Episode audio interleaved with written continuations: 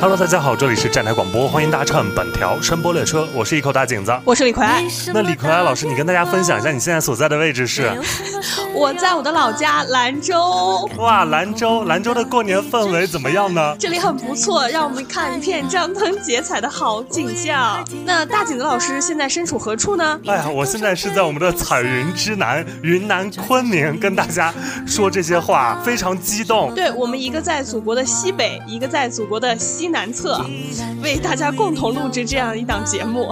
是的，我们就是迫不及待的分享 我们在这个春节看到的一些电影，所以我们就是呃第一次采用这种连线的形式。之前我们每期节目都是我和李克老师面对面坐在一起。然后这次我们就是一个线上的沟通啊，希望就是我们虽然不在彼此的眼前，但是我们的呃表达依然能够抵达彼此的心间。如果音质很差的话，希望大家见谅，因为我们俩是连线录制。好的，我们也是第一次尝试这种形式，因为我跟呃我我和李逵老师也不可能就是一直能有面对面的机会，迟早有一天是要拆伙的。迟早有一天是要毕业的，对，迟早有一天有人要先脱北的，所以就是呃，也算是给我们先预演一下这些设备怎么用啊，如何连线来聊啊，啊，果然我们确实都是一个手忙脚乱，然后所以如果这期节目最后出来的效果，不管是音质上面还是两个人的剪辑上面，呃，各种话接不上的话，大家就是自己脑补，然后进行一个串联就好了，好吗？自己脑补。OK，那我们就先来聊一下啊，我们这期的主题就是春节档。因为刚过完一个春节，我们就是迫不及待跟大家分享一下春节档。春节档是八部撤了四部的春节档吗？春节档是八部撤了四部的春节档，也是薛之谦开启倒摄元年的这个春节档。哦，原来是这个春节档。对，而且是官方下定义破了八十亿赢麻了的春节档。好的，好的，那我们好好来品评一下、品鉴一下这个春节档的电影到底质量如何。我们现在整体跟大家分享一下这个春节档吧。其实今年春节档算是整体质量都还不错的一个春节档，因为没有烂片儿，而且像《热辣滚烫》《飞驰人生》《第二十条》《我们一起摇太阳》四部电影的豆瓣开分都在八分左右。呃，《红毯先生》和《熊出没》也在七分上下，就是不像往些年都会有一些烂片儿。由此可见，豆瓣评分的公信力真的缩水了。但我就是呃，客观来说也确实，虽然有的未必值这么高，但是都没有太差的，就不是那种烂片，不是烂片荟萃的春节档啊。对，我觉得整体都在及格线以上。嗯，可能就是手松手紧，各自喜好不同了。而且，呃，猫眼也出了数据嘛，就是说这是史上最强的一个春节档，因为它的票房破了八十点五一亿，创了春节档历年最高啊啊，非常的牛牛，就是什么龙行达达。嗯，非非常了不起，嗯，而且确实是史无前例的一届，因为有四部你在春节档看完之后。明年还会再陆续上映的，是就是我最不理解的是，比如你到大年初八宣布我退出春节档了，那我也要退出春节档了呀，都初八了，我 我也要上班了，我也不看春节档了。是，而且这个八十亿的数据非常好笑，因为今年的春节。假期是八天，所以他统计的是初一到初八这八天。但往年放假是从除夕到初六，所以票票房只统计初一到初六。也就是今年是我们拿八天的票房，然后打败了以前六天的票房，超然后缔造了这个史上最强春节档票房成绩的这个神话啊！赢麻了，就是上面需要有这么一个 title，我们就怎么都要给它创造出来一个。是的，这个八天赢六天真的是了不起，我们也学会了新的算法，就是未来如果就是你要想一直赢下去，你明年春节就放九天，后年 你就放十天，永远就是在攀升，是不是？这个思路是这样吧？很期待，很期待，就是呃，十五天春节档票房成绩破一百五十亿，然后还要撤档一半儿，对。OK，我们说这么多，然后说回来，就是刚才也分享了，呃，豆瓣评分和票房的数据。其实这八十点五一亿的票房呢，呃，第一名是《热辣滚烫》二十七点二四亿，就是我们这个数据是截止到大年初八晚上的数据。然后第二名是《飞驰人生二》二十四亿，第三名是《熊出没：逆转时空》十三点九亿，第四名是。第二十条十三点四亿，第五名是我们一起摇太阳九十九九千三百万啊，这个单位突然变了，让我有点 猝不及防。然后再往后一名是红毯先生八千二百万，接下来就是八戒之天蓬下界的三百万啊，还有后面还有一名是黄皮的八十四万。这样的八十四就是万，就这八部春节档电影的嗯票房数据就是这样。然后豆瓣评分截止到最后的话，豆瓣评分最高的是《热辣滚烫》，一开始开分最高的是《飞驰人生二》。嗯所以我们之前在呃春节档前瞻的时候，有跟我们的听友们做一个竞猜活动。截止到我们呃定下的那个时间点的话，豆瓣评分和票房最高都是《热辣滚烫》这部电影。然后嗯我们的评论区一共有四位听友猜对了，啊、最早猜对的是这位名叫胡凯的听友，然后我也已经在之前那一期节目评论区跟他已经有就是沟通，让他留下了自己的呃联系方式，我会在回到北京之后第一时间就把我们之前答应大家的那个呃礼盒，然后送给他，对，电影大礼包赶快寄给他。那除此之外，其实呃我们有一位听友他在评论区真的是神预测。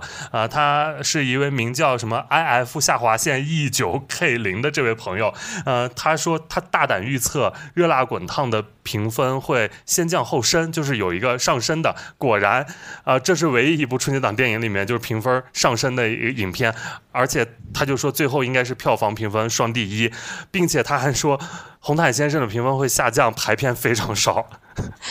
贾玲上大号说话，我觉得预言家就是这位就成功预言了这一切啊，呃，嗯也非常厉害。但是我们的因为之前的竞猜规则就是最早猜对的那位朋友能得到嗯奖品，然后也希望这位朋友以后呃积极在我们的评论区留言吧。好的，OK，那说了这么多，呃，我们刚才也回顾了一下整个档期有哪些电影，然后票房如何，评分如何。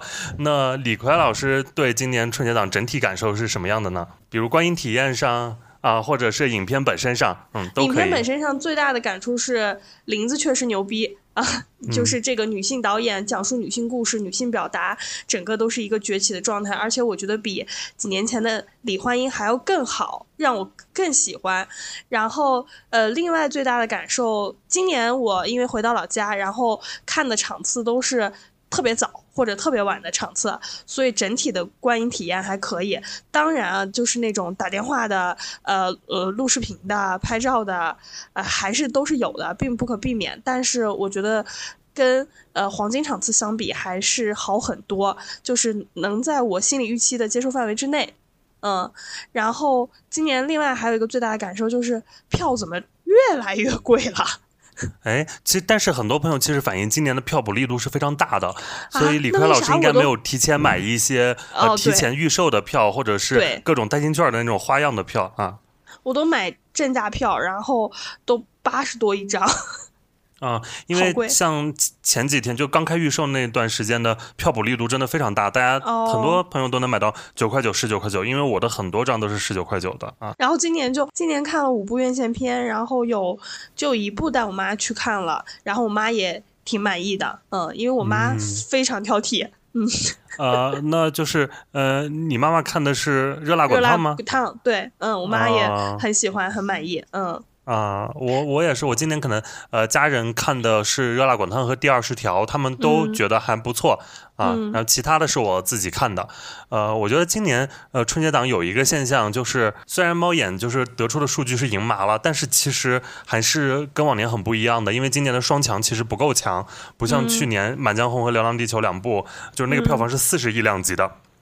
但今年《热辣滚烫》和《飞驰人生》都只有到三十亿量级这样的成绩，最后，而且断层非常严重。就是往年可能就是你只要加入春节档，多多少少你算吃不到肉也能喝到汤吧，啊，但今年就是陪跑选手连汤都没得喝了，像所以才会有就是四部影片撤档，对，所以退出了嘛，嗯，是是是，就更别说往年可能还会有黑马电影这样的存在，今年就是完全不可能了，基本上都在大家的意料之内，就是票房成绩好的啊，只有大家会意料之外的，可能就是票房成绩能差成那样，就是有几部，比如像八姚太阳和四万，啊，我我我那部当然本身就很差，我比如像姚太阳和红毯也没想到连一过亿都非常过亿艰难，啊都没有，嗯，而且是在这么大的档期内，并且我觉得他的那个咖位就是。嗯，你想红毯里面有刘德华，姚太阳里面李根熙和彭昱畅，我觉得都是大众认知度相对来说比较高的青年演员，尤其是彭昱畅，对吧？对，然后除此之外，今天春节档就还有一个非常大的话题，就是薛之谦，然后和他的粉丝们啊、以及央视新闻一起开启了这个倒摄元年这样一件事情。李快老师对此有什么看法呢？以后我就在电影院里要抠脚。我不仅要吃要喝要拍，我以后要抠脚。薛之谦他别出歌，我跟你讲，他以后要是出歌，我就把他的歌扒成一段一段的，然后放上网。当然我就打打嘴炮了，但我真的太气了，真的太气了。对这件事情真的是非常让我们，尤其是影迷呃生气的啊！而且，呃尤其是当官官方下场就是表了态之后，我们就觉得这么多年大家付出的努力，就一直在倡导引人文明这件事变得非常可笑啊！对，我就觉得，而且而且这件事在我眼里就是大家我们都知道啊，不能随地吐痰和大小便。突然有一天，全世界都在告诉我，这又不违法，你在坚持什么呢？而且就是你这样官方一下场之后，让薛之谦和他的粉丝有了这种倚仗之后，他们就会变得越加的猖狂，就等于是把以前我们那么多年来大家一直呼吁、一直倡导的所有的努力，基本上就推翻了。是的，因为我自己这个人本身是一个。算是平易近人吧，就是大部分的一些事情上面都会把自己放的比较中庸之道嘛，中间那个位置不会特别极端。但是在这件事上，我现在真的是极端的，就是抵制影院评社，然后抵制他和他的粉丝。真的太气了！这个事儿，呃，出这个事儿的时候，那两天我正在高烧，但我依然就是拿出手机看了一看，然后他还写那种狗屁不通的小作文，对对对我就更气了。因为其实明星发影院盗摄呃照片这件事情，就他不是第一个，之前有过很多人啊、我我查的，比如像呃、嗯蔡徐坤、郑恺。还有什么杨超越、乃杨万很多对都发过，但是他们最后的解决方法都是删除或者编辑掉了这张图片，基本上都是一个虽然没有，就是像乃万就直接是道歉啊，嗯然后有一些就是默默的删除，但是第一次有一个呃公众人物是直接就是。呃这种喊话的形式，然后坚决不认错，且觉得自己完全是对的，反而还要就是是在就是阴阳怪气我们这些坚持影院文明的这些人啊。我这次最大的感受就是人和人的认知差异真的非常大。我以为这件事除了薛之谦的死忠粉以外，就追星的人以外，你起码你作为一个公众，作为一个受过基本教育的公众来说，你肯定知道什么是文明，什么是不文明的。结果我发现不是，大家在讨论的时候，蛮多人都觉得评社这件事无可厚非，无所谓啊。嗯，说有些话就是我拍两张你难道没有平射过那种自然而然？你难道没有平射过？特别像你难道从不吃饭一样，就特别让我就是叹为观止。然后我看到有一条评论说，他们该打击的是枪版，是网盘资源，是具有目的性的偷录的专业设备，而不是一部关了灯连人脸都拍不清楚的破手机。你如果知道这是拍的连人脸都拍不清楚的破手机，你干嘛要拍啊？说如果一两张照片就能泄露整个电影精彩内容的话，那不用怀疑，这部电影就是烂片啊！我我我都怀疑我自己了，就是我看到超多这样的言论之后，我就怀疑我自己了。我们之前在维护影院秩序，在反对评社，呃。保护影院大家正常的观影氛围和观影权益的时候，我们在是在干嘛？不会在他在这些人眼里，我们就是一帮小丑，臭傻臭傻逼吧？哎，反正就是很怀疑自己，而且就是那几天就是我的结节在涌动，就我对整个而且我更气更气的是，韩寒连个屁都不放。对，就是《飞驰人生》的官方没有下场这件事，也是在我这里非常不做好。对，就是你飞驰人生的团队连个屁都不放，你你你哪怕不说你就是出来指名道姓的骂薛之谦，你可能会有一些比如说权益啊、亲友啊这样的东西，你那个海报会不会做？抵制评社、维护观影氛围的海报会不会做？我真的觉得一年不如一年。去年大家还几部片子，大家还一起出来出那个公告，要抵制评社，要保护版权呢。现在就是，唉，是的，而且就是薛之谦这个事件，基本上可以串联今年的好几部春节档的真人电影。比如像这个事件是由《飞驰人生》引发的嘛，然后除此之外，像《热辣滚烫》也是一个平射的重灾区。重灾区。就但是其实《热辣滚烫》在一开始就发了那个海报，就是呃倡导影院文明的、抵制平射的。而且其实，在上映当天，贾玲就已经呃发布了她的瘦下来的形象的官方海报，以及她露腹肌的那些官方视频物料，都已经就是释放。出来了，是让大家可以直接用的，但依然有非常多的观众要倒摄，然后拍十分钟。我那场就是手都不不放下来，也不嫌胳膊酸，觉得那样更身临其境吧。是，然后其他电影像红毯先生所倡导的这个无法沟通的主题，在我们与薛之谦粉丝之间也完全得到了完美的印证。就是我们说你不文明，他说我不犯法，你说那我们有什么好聊的呢？因为法律是道德的底线啊，就是你都开始说你不犯法，那你能有多高尚？哎，然后最最后就是像二十一条这种，就是大家都在倡导说，那张艺谋下次要不要拍一个第三十一条？就是电影产业促促进。法里面那第三十一条里面的规定嘛，呃，但是因为这确实在我们现在现有的法律当中，在呃属于一个灰色地带，因为之前确实规定的，比如像录音录像，然后大家现在就在抠这个字眼，没有提到摄像啊，摄影就是拍照这件事。不是，我真的觉得有时候人跟人的距离比人跟狗都大，就是你别管他违不违反法律，咱们先不说，你影响到别人了，这是事实吧。就是我拍张照怎么了？大家都说什么？我花四五十，难道还不能拍张照了？就是网上有那么多官方正版的物料，你哪怕你不会上豆瓣，不会上猫眼，不会上微博，不会上抖音，你拍一张影院里的易拉宝，再配一张你的票根儿，再配一个爆米花，再配一个你跟你朋友一起去看的亲密合照，这条朋友圈也就发出来了吧？哇，李坤老师已经 就亲自在教大家如何做出一张四完美的影院打卡四宫格，是不是？又文明又好看，内容又丰富。这这条朋友圈也就能发出来了吧？而且我觉得都是清晰的图源，是吧？总比那糊了吧唧的，然后就就就那一点对变形的要好吧？唉，而且因为呃，我是呃。春节之前，因为我出了一趟国，不好意思，我又要凡尔赛了。我刚好去韩国看两场电影，那，氛围真的太好了。我去看《甜蜜蜜》，没有任何人会拿起手机来看，就没有任何小的光点的。然后包括看了坂本龙一的音乐会的那个电影，也是全场呃。从头到尾非常安静，没有别的那种光污染到我。呃，但回来之后就是春节档，然后就发现每个人都可以拿起自己的手机，然后每个人的电话响，然后都不静音，而且直接接听，然后开始说自己等会儿吃啥，你在家里等等我。看电影呢？啊啊啊！有的就是很会，就是哦，看电影呢，就让对方就别说，就挂了。有的就直接聊起来啊，看电影呢，那你等会儿干啥？我干啥？看完干啥？妈呀！太可怕了！我就像坐入人家家的客厅在看电影。我男朋友就是不是去去去去他们那个小县城里看电影，就是气疯嘛，不是当场就气疯，就跟所有人吵架。然后走的时候也是，他们那每个场就是间隔很短，就是字幕还没出完，马上人家就要那个工作人员就要让他走，然后我男朋友就生气，就跟人家置气，说我就不走，我就要坐在这里把所有的字幕走完。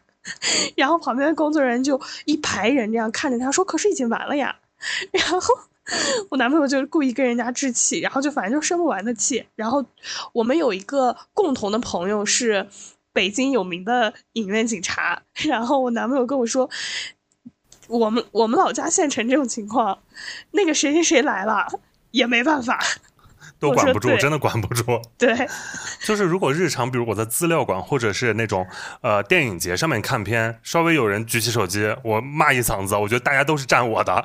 但在春节档，我真不敢起来骂一嗓子。你没看那个，就是呃，也是一对家长，然后带小朋友看电影，结果就是小孩不看，就给他打开动画片，然后公放声音，跟大学生吵起来，然后让大学生给他道歉，大学生不就发疯嘛？然后就什么给他什么就在那边磕头说我错了我错了行不行？然后现在又出事儿，好像就是两人那边打起来了，然后父母又报了警。哎呀，反正就是一地鸡毛，真的是一地鸡毛。其实这种现象平时都有，但刚好我们在春节档就是会集中爆发这些不文明的行为。我们也是在这里还是倡导大家，呃，影院文明从我做起啊。我们就是不频射、不打电话，然后手机开静音。如果有一定要回的消息或者有工作的话，呃，屏幕一定要调到最低。然后，呃，就算迟到进场的话，不要把手电筒打开啊。这我觉得这些。这些都不写进法律里，但是都是我们应该做的。作为一个正常人吧，就是有道德感的人啊。对，就像呃，不要在街上大小便，呃，进别人家门之前要敲门儿。我觉得，我觉得我们在上幼儿园现在。是啊，就是你今天来我家不敲门，直接破门而入，然后就说法律没说一定要敲门啊。啊，好了好了，这些内容我们就说这么多吧。嗯，也希望大家就是观影的时候都能尽量愉快一点。像我有的时候如果不得不要看周五晚间黄金场的话，我都会把自己放在比较前的位置，啊，这样可能气会少一点啊。对，嗯，也希望大家都能找到自己的方法来呃远离一些影院里的傻叉啊。好的，那我们就进入这一期的主题，就是我们要聊的是春节档的几部电影。嗯。我们主要就是聊春节档的五部真人电影，呃，其中。就是有两部已经撤档了，然后三部现在还健在，然后这样五部分别是《热辣滚烫》《飞驰人生二》《第二十条》《我们一起摇太阳》和《红毯先生》五部，然后顺序也就是他们最后这个票房的顺序来进一步一步的来跟大家分享一下我们对这些电影的感受吧。嗯嗯，也希望大家如果呃也有看过的，也可以在评论区跟我们分享。我们接下来的讨论肯定都会涉及剧透，因为这些电影都已经呃上映一周了。如果介意的朋友的话，那就迅速离开，或 或者就是勇敢听下去都行。好，OK，好的，那我们就先从第一部《热辣滚烫》开始吧。嗯，好的，《热辣滚烫》它是贾玲的第二部电影作品，它也是贾玲第二次进军春节档的这样一个片子。就是主创啊、剧情这些信息，我们在前瞻都说过了，我们今天就不再赘述。然后就是分享一下它映后的一些信息。呃，就是《热辣滚烫》这部电影，它的豆瓣开分是初一当天就开分了，是七点八分。呃，后来最高涨到了八点零分，目前稳定在七点九分。呃，是今年春节档目前最高的一部影片。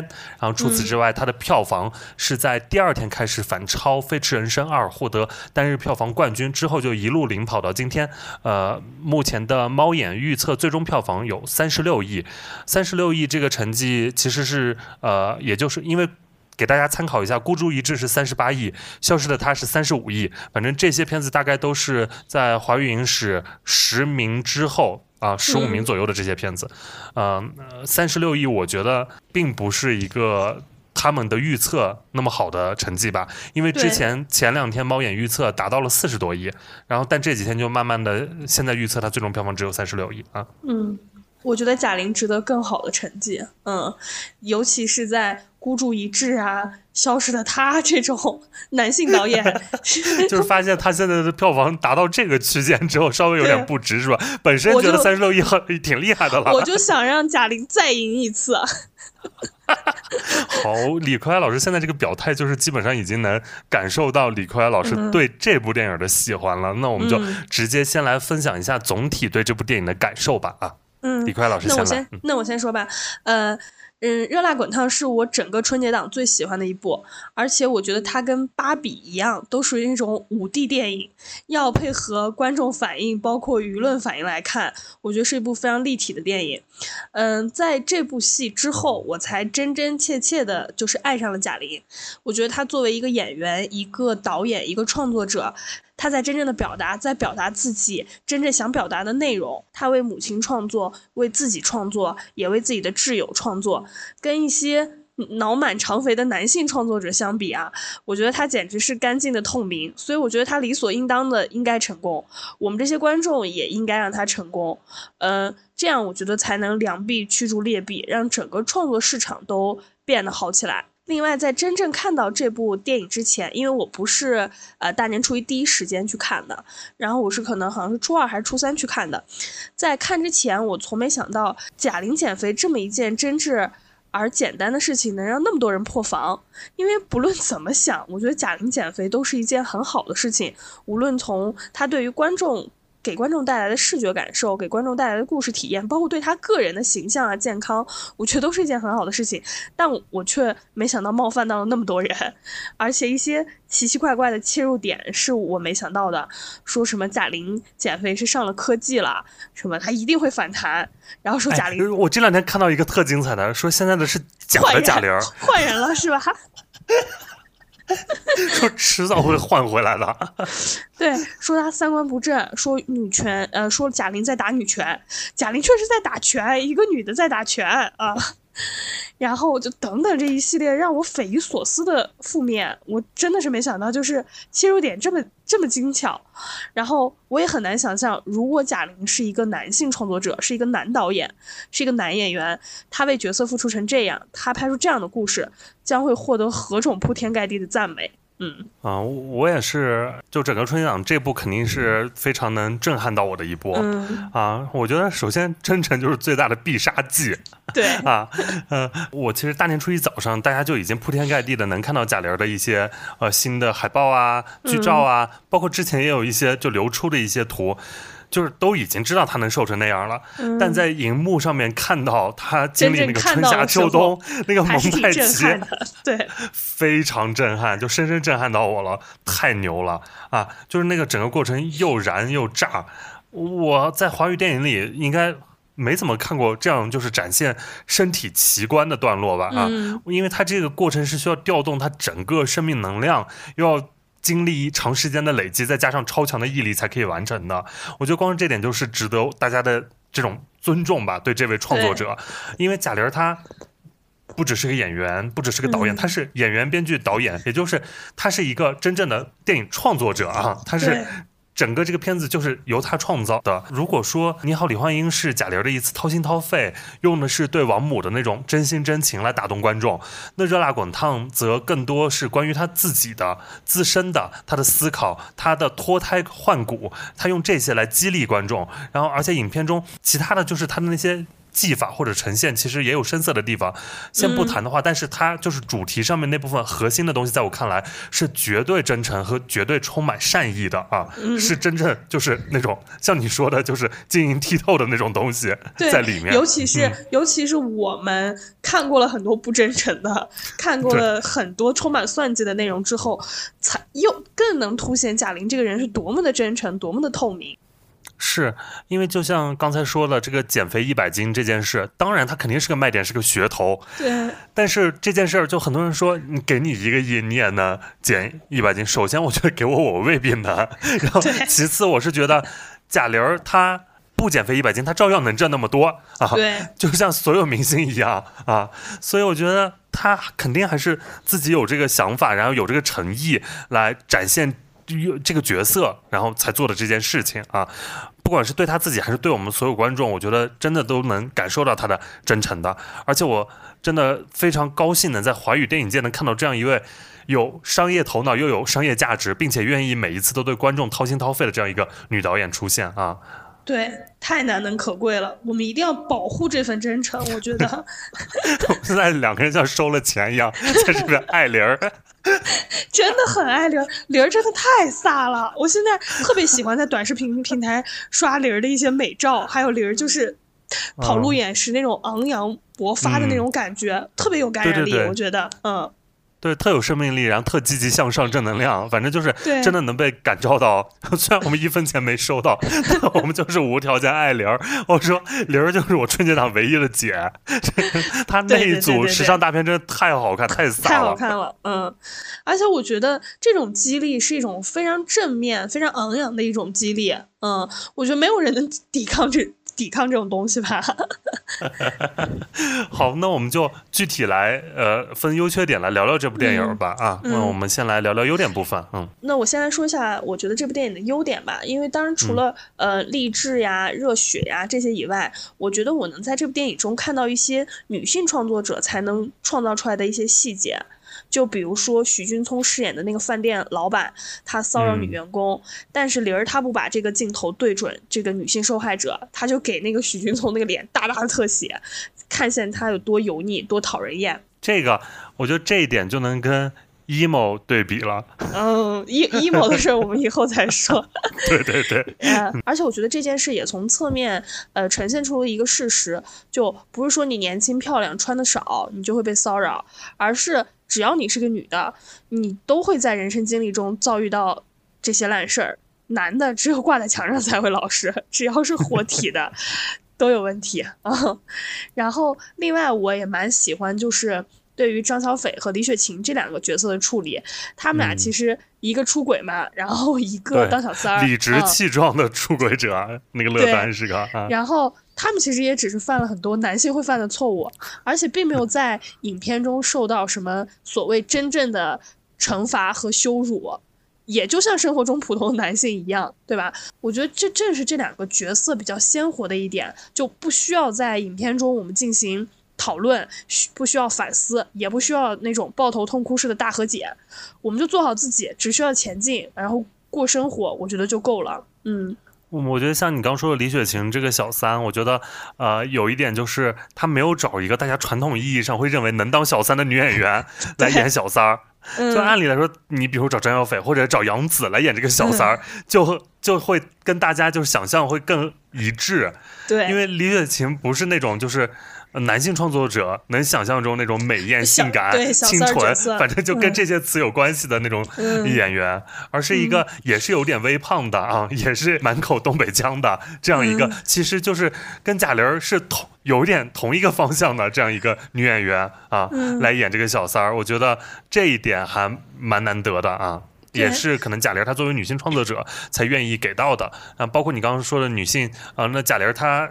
这个角色乐莹，她也是一个可以被身边人接受的，可以抽烟的女性，就是大家都是习以为常的啊。对她抽烟这件事，嗯，是以前很少在男性创作者的镜头里看到这样的女性形象，就是她不是那种妩媚女人，也不是风尘女子，嗯，她就是一个普通女的，但是她就抽烟。嗯，对对对，蛮少见的。嗯，因为以前的就是抽烟的都都抽的风情万种的，或者是那种特有氛围的，呃，要么就是风尘女子要抽烟，就很有可能就是路边一个女的，是吧，在抽烟。对，就对你很难见到，就是比如背景板里有女的在那边抽，一定是一个带着很多氛围感的一个女主角在那边抽啊。对，所以就很不一样，嗯。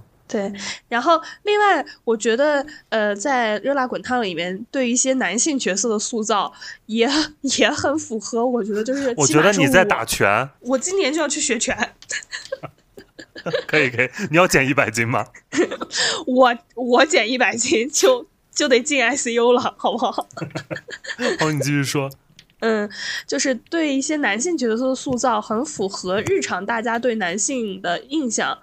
就起码符合我对很多男性的印象，比如说随地大小便的，然后性骚扰的，然后面对那种富婆客户嘴非常甜的，爱贪小便宜的这种细节，我觉得是男性导演很难去塑造出来的。就是你真正能展现一些男性身上比较 low 的一面的，我觉得很难有男性导演去专门会展现这部分，他们就只只能展现出像韩寒一样就热血沸腾。为 为梦想而努力，是吧？嗯，然后比如说随地大小便或开两句黄腔，都会成为这个男性身上呃放荡不羁、风流倜傥的一个佐证，而不是这个男的其实骨子里就是这样的一个人，跟很多普男都很一样。嗯，是，就里面像雷佳音饰演这个浩坤这个角色，真的就是。好点的一个这种男性，对，而且我觉得就是唯有女导演能创造出这样的角色，而且她都不用特意塑造，她只要把一些细节搬上荧幕就可以了。就那种说一套做一套，然后又很自大，然后就觉得自己超了不起，然后嘴上都挂着各种梦想什么的，但最后其实他啥啥都不行 啊。然后随地小便，对，随地小便，然后但也都。为自己任何那种，呃，糟烂行为能找到各种各样的借口 啊！反正我觉得他好点啊，而且我觉得那小便那场戏，就是他在那边随地小便，然后贾玲把车灯一打开，其实这场戏的呃用意是让男性成为被凝视的对象。对，所以我觉得这个表达就是能看到创作者的一些想法在里面啊。嗯，另外我还有一个特别喜欢的点，就是玲儿在最后打完那场拳击以后出来，浩坤就是又去找他了，要请他吃饭，这了那了的。我记得在原版《百元之恋》里，他俩好像是拉着手走了，啊、对，类似是和好了，俩人就共同去往前走一段路了。然后牵着玲儿就手走向远方。对，然后玲儿就一直说看心情吧，嗯，然后玲玲儿就独自前行了，我觉得特别飒，嗯，我觉得这一点处理的特别好，是，我也很喜欢嗯。他这一部分的改动，就是从取悦他人到取悦自己嘛，就这个看嗯。心情吧，这这个台词，嗯。我觉得是嗯。所有人都想要的，因为这个角色他一开始有一段对话，就是他要给别人两个苹果那段对对。话，对他会选择给别人两个苹果才能换到赞美，然后但他现在就是他已经能给予自己能量，让自己的能量场变强，然后就会有人被你吸引，然后你不再需要通过对别人好来换取拥抱，然后你就可以通过一场公平的比赛直接能赢得一个拥抱。我觉得这部分都挺就能激励到所有人的，鼓舞到所有人对啊、我觉得这里面贾玲确实呈现了一些，呃，反男性主义的东西，就是她突破了。就是奉献这两个字，对于很多中国传统女性的桎梏和枷锁，总觉得你，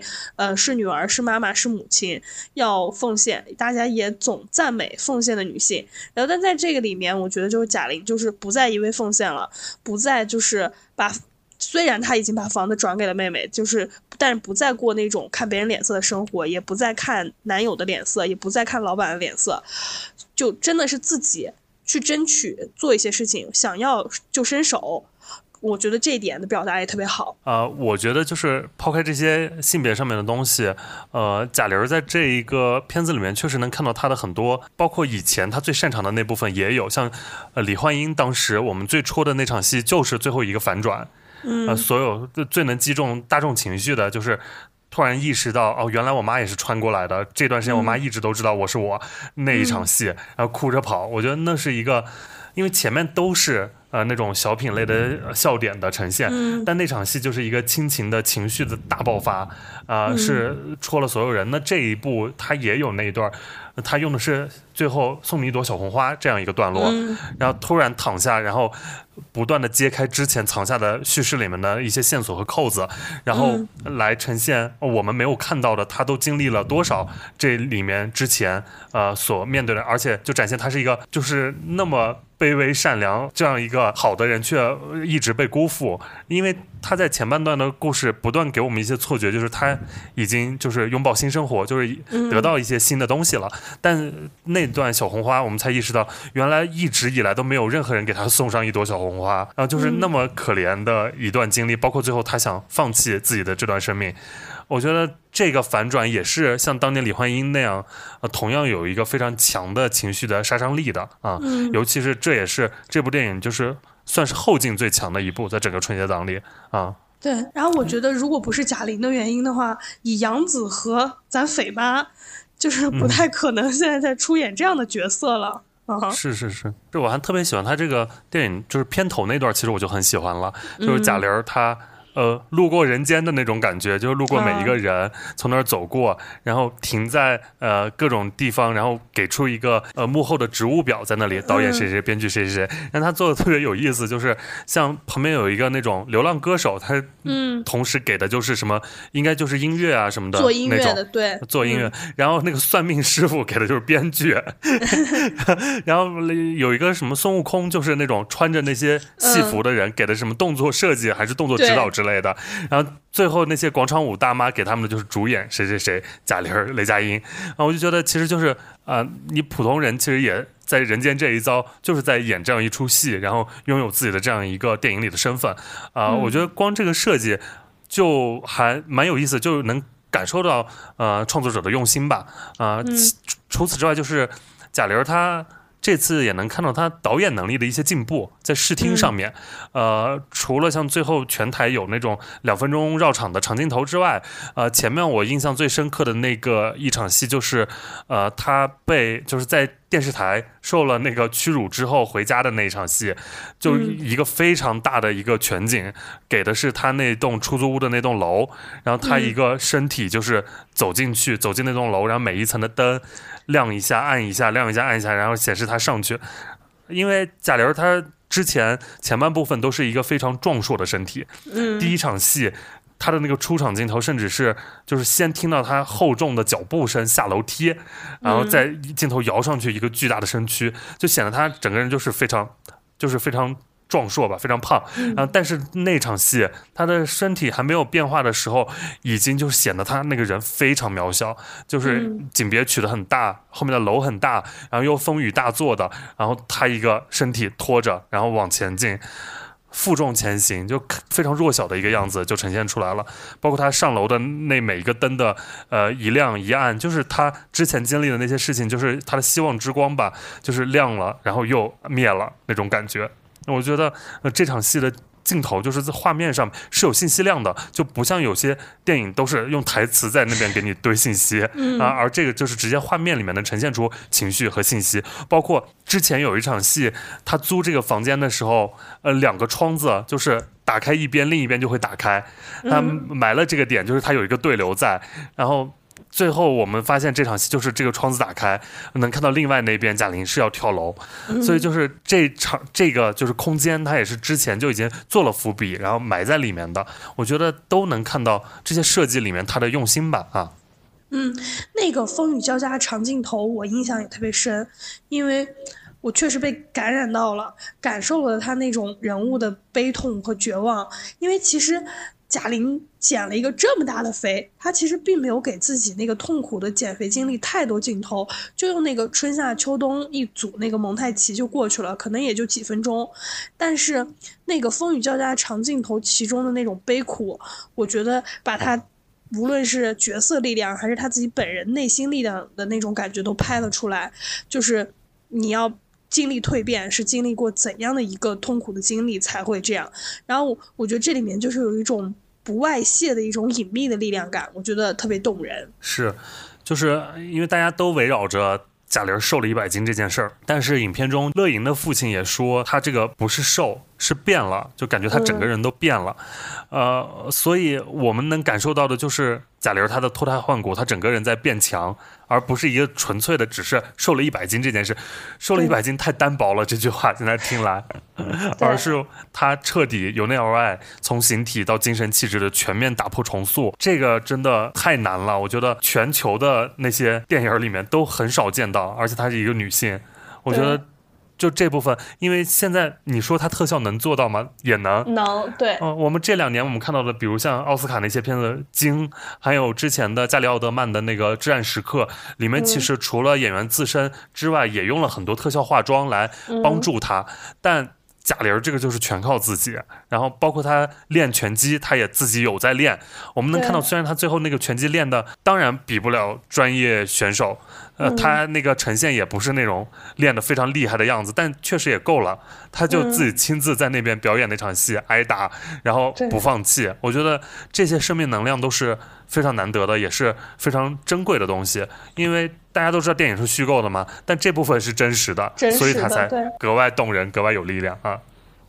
而且这个片子就是他也重新定义了赢，因为我们之前一直在担心这个结尾有可能他就赢了，赢了。按照一个春节档的思路，他赢了，他打赢了。我甚至我到最后唱完送你一朵小红花，他就是突然那个左勾拳他使出去的那一下，我想妈呀，该不会他就赢了吧？他就打赢专业选手了。对对对对，我觉得如果这样就开了挂的就太扯了，就太韩寒了。我还还好他没有，我觉得，但他就是。承认这种坚持下去就已经赢了，我觉得这一点是非常难得的。在我们一直其实从小到大接受的教育都是唯成绩论嘛，就是你得赢，真正的赢，获胜，打败对手，你这个才叫赢。但他其实就是赢得尊重，然后战胜自己，然后坚持下去，其实也是赢。我觉得，呃，这一部分也很难得，我也很喜欢他最后发那个朋友圈，他赢了一次啊。而且，而且他说了说。当时也是，好像是编剧还是反正就是他的那个演员跟他建议，呃，就一直陪在他身边那个教练给他点了一个赞，然后贾玲说：“我不要，我不要任何男的过来，我就要独自美丽。”然后他说的是那个何坤，对对对对对，就里面唯一就是瑕疵稍微少一点的那位教练男的。贾玲说：“不要，就要独自美丽。”嗯，是，而且就是还有一件事，我觉得贾玲非常厉害，就是他这部电影，它是一个。一没有回头路的一个创作，他也想得很清楚。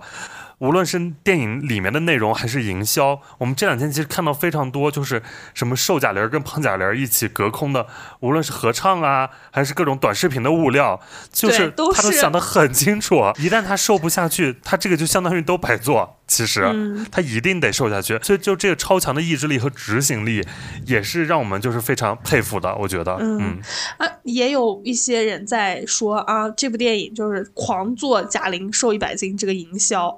妈呀，我瘦十斤我都广而告之呢。当然，全平台啊，天天对发，呀 恨不得。不是谁谁瘦了一百斤，把自己从原来一个胖子练成了一个精瘦有肌肉的人，谁不想在外面？就是就人家有的时候说我要有这种身材，我洗澡都不关门，对吧？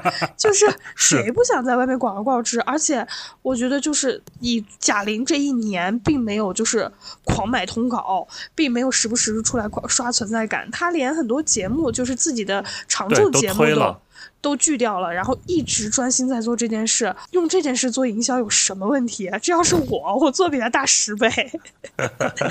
对，那就是看完《热辣滚烫》，大家都看到贾玲能是现瘦成这样，现在状态这么好，你有没有一种就是我也可以了的这样一个心态？有一种错觉，就是我也我那现在我们要不要也定这种小目标，就是给自己立个 flag，就是人家贾玲一年能瘦一百斤，那我我李逵爱今年要怎样？我一共就一百零八斤，所以呢，你定个八斤八斤吧，八斤，八斤可以。，OK OK。那你呢，景子老师？嗯、那就比如哦，那我们这一年站台广播涨粉一万，好不好？哇，好难啊！行吧，行吧，有梦想谁都了不起。贾玲一开始应该也觉得一百斤很难，是吧？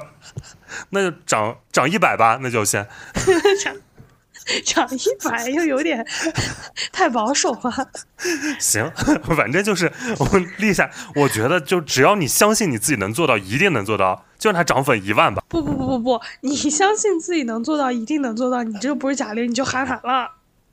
对不起，我又暴露了自己的这种男性身份了，我至死是少年这种感觉。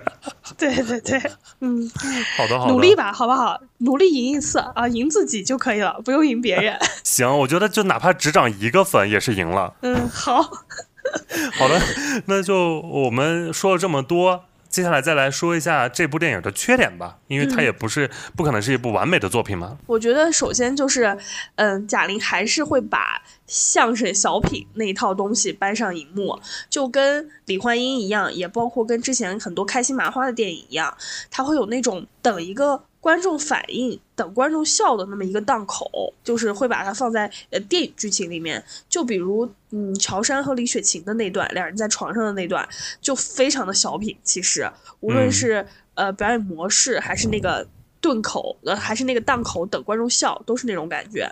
然后另外，我觉得还有就是，嗯、后半段当然明显比前半段好，前半段更像是某种段子集锦。嗯、是，就是它喜剧桥段有一些讲真还是非常尬的。我觉得玛丽魏翔那段真的非常尴尬，我非常不爱那段。超尬的，嗯，什么橡胶型人格那段，我说对就是脚趾要抠地了。那一段就很开心麻花，嗯，就是而且就是还不是开心麻花一流作品里的笑点，就是就很魏翔，就很魏翔，这样对吧？很魏翔，不玛丽但很魏翔，嗯。是然后，呃，后半段我觉得才到了真正的这个故事的主线，但是我觉得还是落在就是商业类型片的一些窠臼里面嘛吧。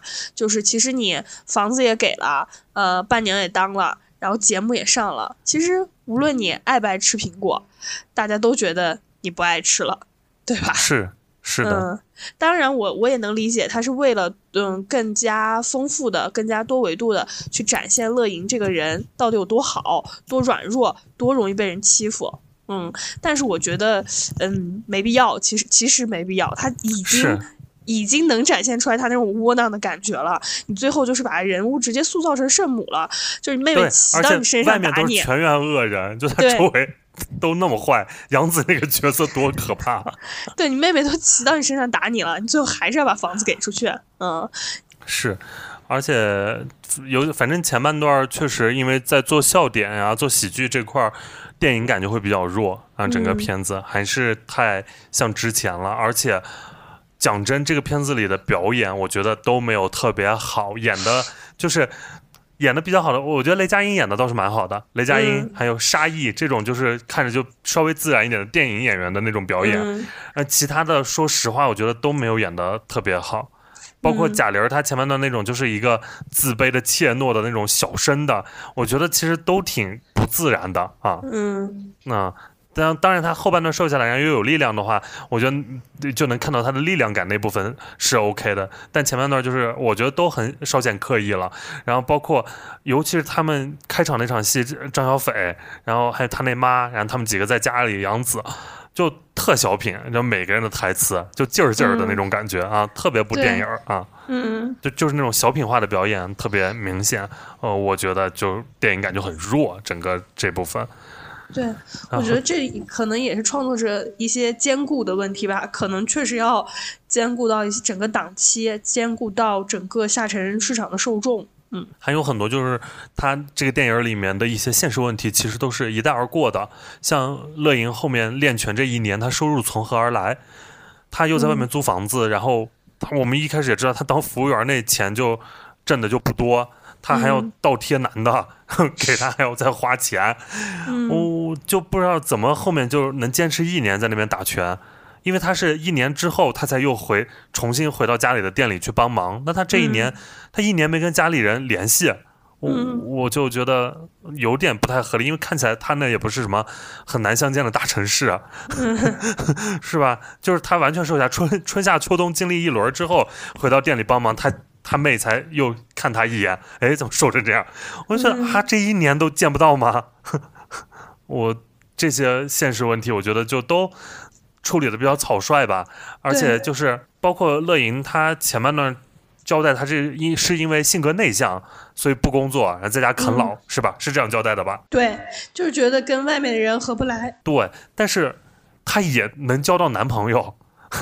有乔杉，然后有闺蜜，她遇到什么事儿，遇到问题也能就是立刻就找男友、找闺蜜出去喝酒吃饭，不就跟咱正常人是一样的吗？没有那个男友和闺蜜可能是舒适区吧。啊，嗯反正我就觉得，那当年反正怎么认识男友，那证明嗯他还是能交流的呀，就也不至于嗯就是完全就是不能跟任何人交流的情况了。嗯舒适区就是这男友和闺蜜，也就唯二的这俩人了呗，嗯，就他们俩还在一起了，自己又没有任何人啦，就没有任何其他就是除了家庭关系之外的社会关系了吗？我就觉得都很奇怪，因为你想他去烧烤摊儿上班。之后不是立刻就跟那个另外那个女店员关系不是也还不错，会互相聊天、聊女孩心事，我就感觉也不是说自闭成什么样的一个状态吧 啊，嗯，对他这些细细节都是处理的相对比较粗糙，把更多的笔墨其实是放在了整个人物蜕变前后的一个对比上。是，所以我就觉得这些还是太草率了。就是你要想找问题的话，能找到很多他的这些小问题细节的啊问题，对，而且也不存在挑刺，因为这些问题就摆在这儿了，啊，大家都会嗯想 why、为什么啊？嗯，而且还欠了欠了拳馆的学费，沙溢那么抠的老板，居然还让他 欠了一年。是啊，就所以我就嗯这些东西都没交代的话，确实，嗯呃，觉得不知道是因为。交代不清，处理不了，就直接把它糊弄过去了，还是怎样啊？嗯除此之外，其实很多人这个电影的负面评论还有一点就是说它是抄袭，其实就是翻拍。我们都知道嘛，嗯翻拍《百元之恋》嗯那这样的翻拍，在你这里看来，现在它算是一个还不错的翻拍吗？啊，而且翻拍是否就存在原罪呢？嗯，我觉得这算一个相当成功的翻拍，因为这个故事本身就很好。当然，我们就说它这个故事。原本它就是一个非常精彩绝伦的故事，然后他把这个人物的呃整个的等于整个故事的骨架拿了过来，然后贾玲又通过二次创作给这个故事赋予了新的生命力，并且结合自己的经历、自己的呃性格、自己的特点，为这个故事赋予了不一样的演绎。我觉得这算一个非常成功的翻拍。嗯、相比于呃竹针包贝尔抄袭，对，相比于咱们连分镜都不改的一些翻拍，相比于把一个根本就没有那么精彩的故事 拿来再拍一遍的翻拍，我觉得这个这个翻拍非常的精彩。然后至于原罪不原罪的话，我觉得我觉得得说，就是宣传侧重点的问题，包括我觉得热辣滚烫也是，就我所知，并没有在比如说路演呀，或者是比较大的宣传口径上提到过《百元之恋》这件事。嗯，我觉得，嗯，当然，我觉得这是人家营销策略的问题嘛。嗯，但是。我觉得你不能瞒着观众，我，嗯哼，这是我自己的一个看法。倒也没有完全瞒着，因为好像就各大平台也是能看到的。其实这个片子倒是我们一直也都知道它是一个翻拍片，我感觉也没有太藏着掖着的，就是无论是豆瓣还是微博上都能一搜就能知道它是翻拍《百元之恋》。我觉得翻拍这件事呢，以前我是挺讨厌的，但这两年我就觉得翻拍只要把本土化、当下性和个人表达都做好就行了。嗯啊，因为确实。呃，很多经典电影都是翻拍的，比如就是我们大家比较熟悉的那版《十二怒汉》那一版，就是翻拍一个更早版本的啊。对。包括这两年奥斯卡前两年就是拿到最佳影片那个《监听女孩》，那是翻拍一个法国电影啊。所以就是呃，你不要把它当做翻拍电影，你可以把它当做改编一个电影，就像就像改编小说是一样的，只不过是改编之前有过的一个电影的故事，然后我们拿来再进行改编，嗯。我觉得要看创作者有没有给这个原本故事再赋予，嗯，更精彩的生命力。嗯嗯嗯，我觉得还是就是你看他是借了这个故事，还是直接连分镜都来借过来了啊？嗯，就是借的是他本身只是文字上面的故事，还是借了那些画面的东西？嗯，好，那关于热辣滚烫，我们就呃，他这部电影我们就聊这么多。其实呃，我还挺期待贾玲的下一部作品的，就是那个转念开花的。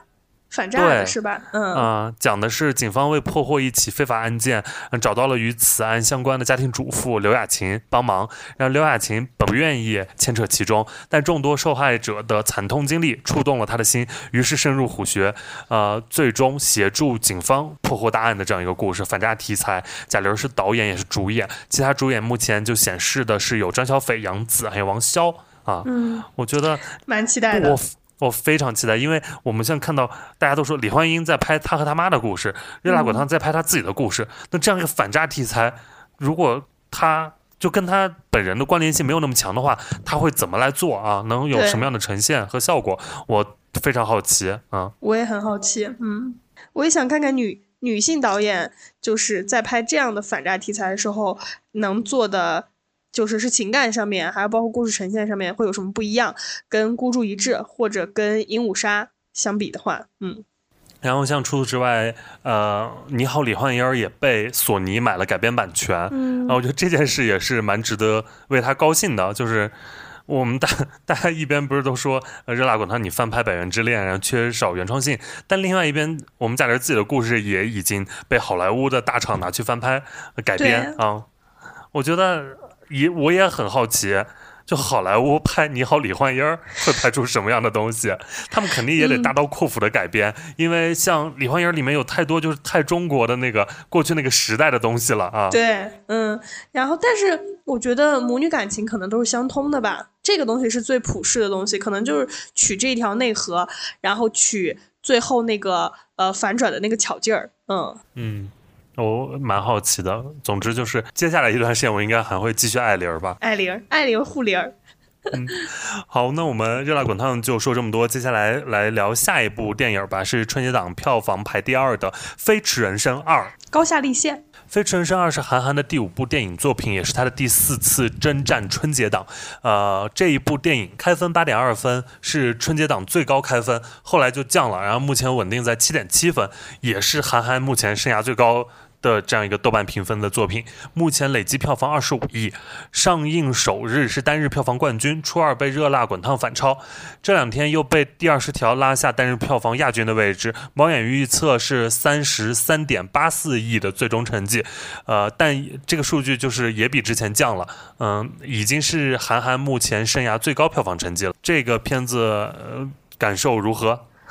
嗯，这个片子就是我当时看的时候，我记得就好多人等着要拍他那个片名出现，但是一直把握不住。你是去黄金场了是不是？不是不是是晚场，是晚上十点的场，但好多人要拍他那个片名，但是把握不住。是薛之谦的粉丝们是不是？还是薛之谦本人？估计是薛之谦的粉丝们吧。薛之谦本人。开玩笑，开玩笑。然然后一直把握不住那个出。出片名的那个 timing 就特别好笑，就一会儿把手机举起来，一会儿放下，一会儿举起来，一会儿放下，最后还是错过了。嗯，我先来说我的感受吧。这部片子其实是我春节档最打脸的一部。因为我印前对这部电影、对韩寒、对全男班阵容完全不抱任何期待，但看完就觉得还行，就是没有想象中那么糟。而且就是他其实要做的什么燃点、笑点、泪点、嗨点，呃，不管我能不能 get 到，但他都做了啊，你就能觉得韩寒至少他还是挺成熟的，在做这一个商业类型片的时候，而且讲的就是韩寒内心那种男人至死是少年的那套东西啊，这套叙事反正。还是能戳中不少观众的嘛啊，而且有大场面，呃，算是春节档唯一的大片了啊，这个也是啊，唯一大片。客观来讲，就各个环节，而且做的都比第一部要强。因为第一部我当时没有太喜欢，这部就是还行啊。于我而言，我觉得这个也比近几年的《速度与激情》都好看。这就是我的一个整体感受。嗯，啊，我的感受就是，时隔五年之后，感觉韩寒还是在做一样的表达，就是热血沸腾，然后有梦想谁都了不起。反正就跟《飞驰一》我觉得是一样的东西，可能故事呈现略微有所不同，但。情感内核都是一样的东西，而且我也不是双标啊。如果就是说贾玲，如果下一步还在做跟现在一样的表达，那我觉得作为观众来说，我肯定也不 OK，也会就是有批评。如果是贾玲带六个女的一起开赛车呢？我觉得有点荒唐。然后，但是我我不得不承认，我看这部电影的时候还是有有感动的，确实感动了。嗯，但感动完依然想说，就是是。他的这套表达是陈旧的，是迷恋自己最舒适的那套叙事模模式，是没有什么创新的感觉，就进入了某种创作疲软的中年危机状态。嗯，这是我最大的感观感。嗯，韩寒在你这里都是能进入一个创作疲软的中年危机状态吗？韩寒每一步不都是这个状态吗？你之前是哪一部觉得他很厉害了？我觉得就。就一直在重复自己，就非常的疲软。对呀，他一直都在重复自己啊。你是说没创作是吧？没有没有创作，何来疲软 是吧？对呀，我就说他怎么就疲软了？他不是一直就没有立起来过吗？他这人。嗯。OK。那我们就还是分优缺点来具体聊一下这个片子吧。嗯啊，我觉得优点就是类型化程度确实很高，呃，然后很适合春节档。反正我观看那场，我就看一些旁边人的临场反应，我觉得就是这个题材类型，呃，理解能够被理解的这个难易程度，就算是非常通俗易懂的。无论你有没有看过第一部，都不影响你理解这个故事。我旁边有年纪比较大的，也有就是一看就那种初高中生，大家都看的挺欢乐的。而且你刚刚说的确实有大场面嘛，而且他赛车戏确实我觉得拍的挺热血沸腾的，尤其是他那个呃在那个。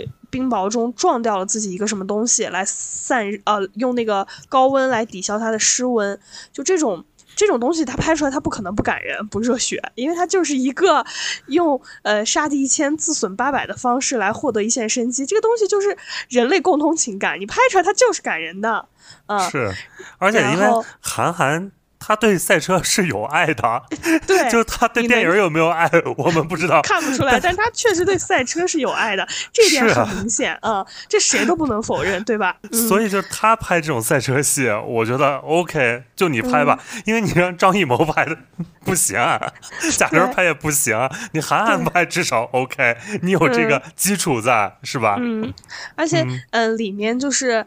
他有那种激战式的那种师徒传承，就是我以为本来范丞丞那个角色是整个叙事最核心的部分，在最后的时候，结果没想到就还是得张弛自己上，就跟激战一样，你教徒弟打打打，最后师傅还是自己上去打了，嗯，就是，嗯，也我觉得算是一个对我来说是一个出乎意料的东西吧，我以为就是他这一步的重点就是让这个师徒弟。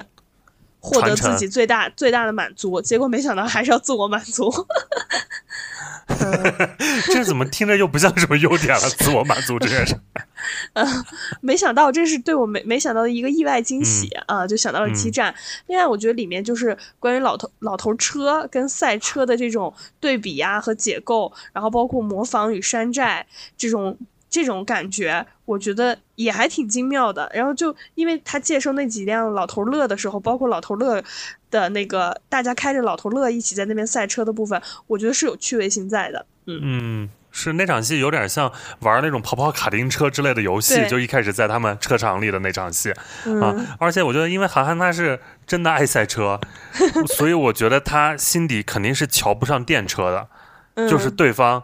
这魏翔他们那边不是在用一些新能源的车，就改混合的一些东西，混合的车啊，混动的那些车，他肯定是看不上的啊，所以就能感受到他这部分的表达，就是那种算是什么赛车原教旨主义者啊，对最原始什么机油的热爱，对吧？是是是是是，然后这部片确实大片感还挺足的，尤其是后半段。真正上了赛场之后，你有紧张刺激的赛车大场面，然后有巴音布鲁克的风光，确实很好看，是吧？新疆风光，还有视效，这也是春节档唯一那种有特效的啊。我那场在 IMAX 厅看的，确实还不错。嗯，他那个两个车合在一个车，包括他对撞实验之后，直接用一一系列特效直接到赛场，啊，这个都是就有很强的视效嘛，而且就是那种工业感的体现。今年大家都说春节档没大片儿。就是都是那种小片子、小喜剧，以小博大。嗯，但这个就是能看到是有花了钱的部分的。然后包括那些什么车胎飞溅向观众的沙粒啊，还有隐形的轰鸣声啊，金属碰撞的那些声音，都是让就是速激的那些粉丝会非常嗨的一些东西。然后我还挺意外，这个里面有一重那种草根叙事的东西，就有一些表达，就是反权威、反不公，就是里面。那个他们那是一个什么赛车协会，就是对张弛这个角色这么多年的一些不公平啦、打压啦。什么的，我觉得这部分还挺能戳中大众的一些点的啊。就作为观众而言，这个东西就是韩寒特别擅长的那种叙事，就是末期少年穷式的那种叙事。对对对对，末期少年穷。但他那个打击对象又非常有限，又不是一个真正的，就是我们期待看到的那种现实主义的东西，就只是他们那样一个赛车会的东西。就是，就他塑造主角的伟大，全靠全靠的困境是身边就有坏人。嗯啊，就是坏的对手，嗯，坏的对手，这些都是坏。然后欺负你穷的那种奸商，然后那种组委会的那种也是坏人，就权威机构也是坏人。对你最好的就是身边的铁哥们儿，就无论怎么样都对你不离不弃，对兄弟。然后那种贾冰那种就是。我给你钱赞助，但如果你不跑了，这个钱我也不往回要的那种土大款是最好的人。还有就是那种，呃，就是孙艺洲演的那个，我给你交了一点五万，但我始终也考不下来驾照。但是在你困难时期啊，我还是要一直出来帮你。那种掏钱的傻小子也是好人。我觉得这就是韩寒对于兄弟情的终极梦想。我跟你讲，说实话，这几个这些兄弟我也挺羡慕的，就这种 傻小子给你掏钱的傻小子，你不想拥有吗？还有土大 款是吧？嗯，对，嗯，但是有一说一，我觉得张弛这个角色这次就是沈腾演的蛮好的，就有有一些戏啊，尤其是就是非喜剧的部分那些。呃，就是情感戏啊，对啊，翻车了在那哭的那些，我觉得演的细节是有的。我们疼疼就是，只要收起那一套，还是有一点真正的内核的东西在的。就是那种什么成年人的崩溃就在一瞬间，那个翻车那场戏，我觉得还是很感人的。包括他找到他那个千锋，是叫千锋吧？就那个东西，对对对啊，突然就在那边。就喊了几句话，什么呃，他在意的不是结果，而是什么这这那那的。嗯，对对对对，那几场戏还是喊出了一些就是张力在的情感在里面的。嗯，我觉得因为沈腾其他作品大部分还是那种喜剧角色比较多嘛，然后对，就是他其实是完全有能力驾驭一些更严肃的这种情绪啊、情感啊表达这种东西的。嗯嗯，所以我觉得张弛这个角色算是沈腾。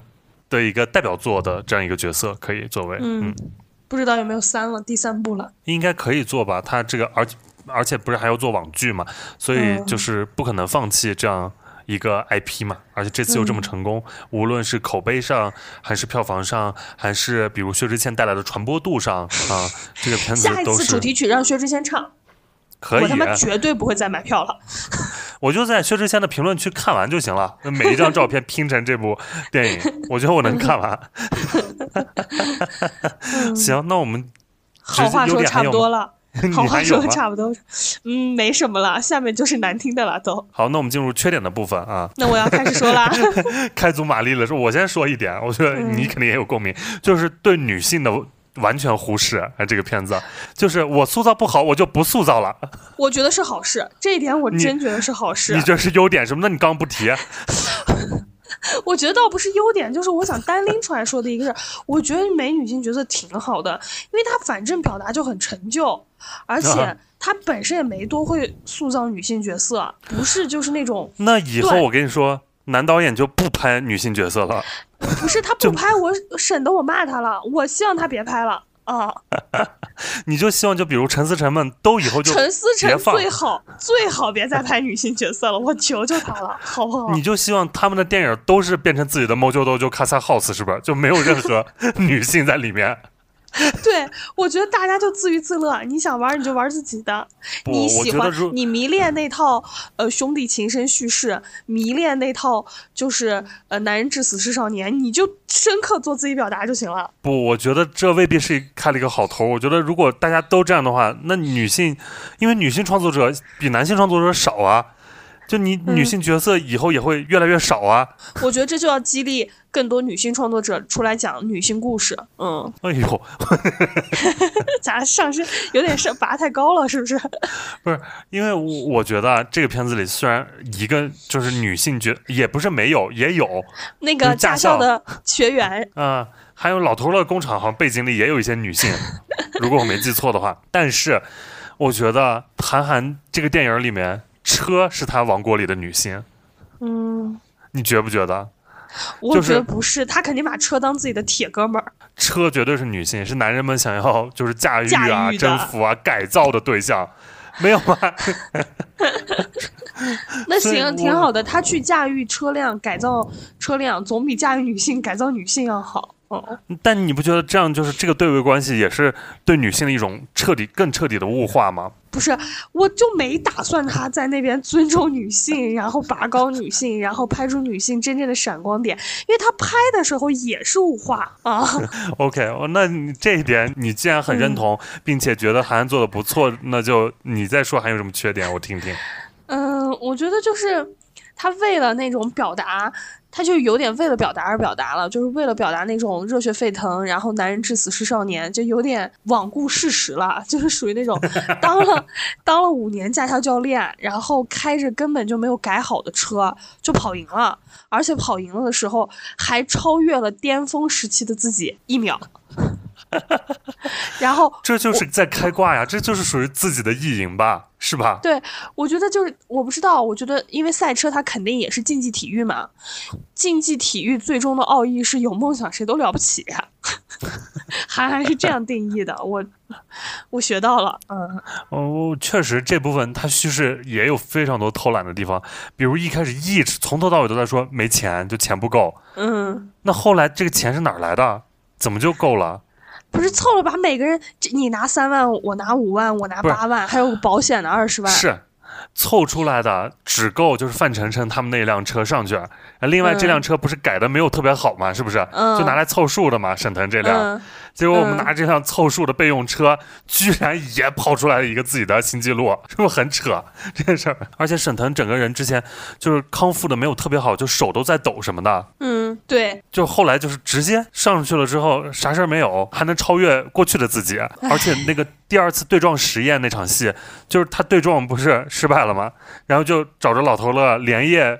就能在预算那么有限的情况下，又把这种被撞的车又改出来、啊！因为请了最好的那个什么，请了最好的最好的师傅，就刘昊然。不是，那这会儿就能知道请最好师傅早干嘛去了。以前那么难，到关键时刻反正就能请来开过这种天降神兵帮你，然后对撞实验就直接一撞就直接上赛场。这段戏特突兀，我觉得就是中间就啥都不讲了，有点偷懒。你中间其实还可以讲很多困境的东西，但是你这样的话，你叙事节奏其实就有点拖沓了嗯。反正一撞就上场，确实很偷懒，我觉得。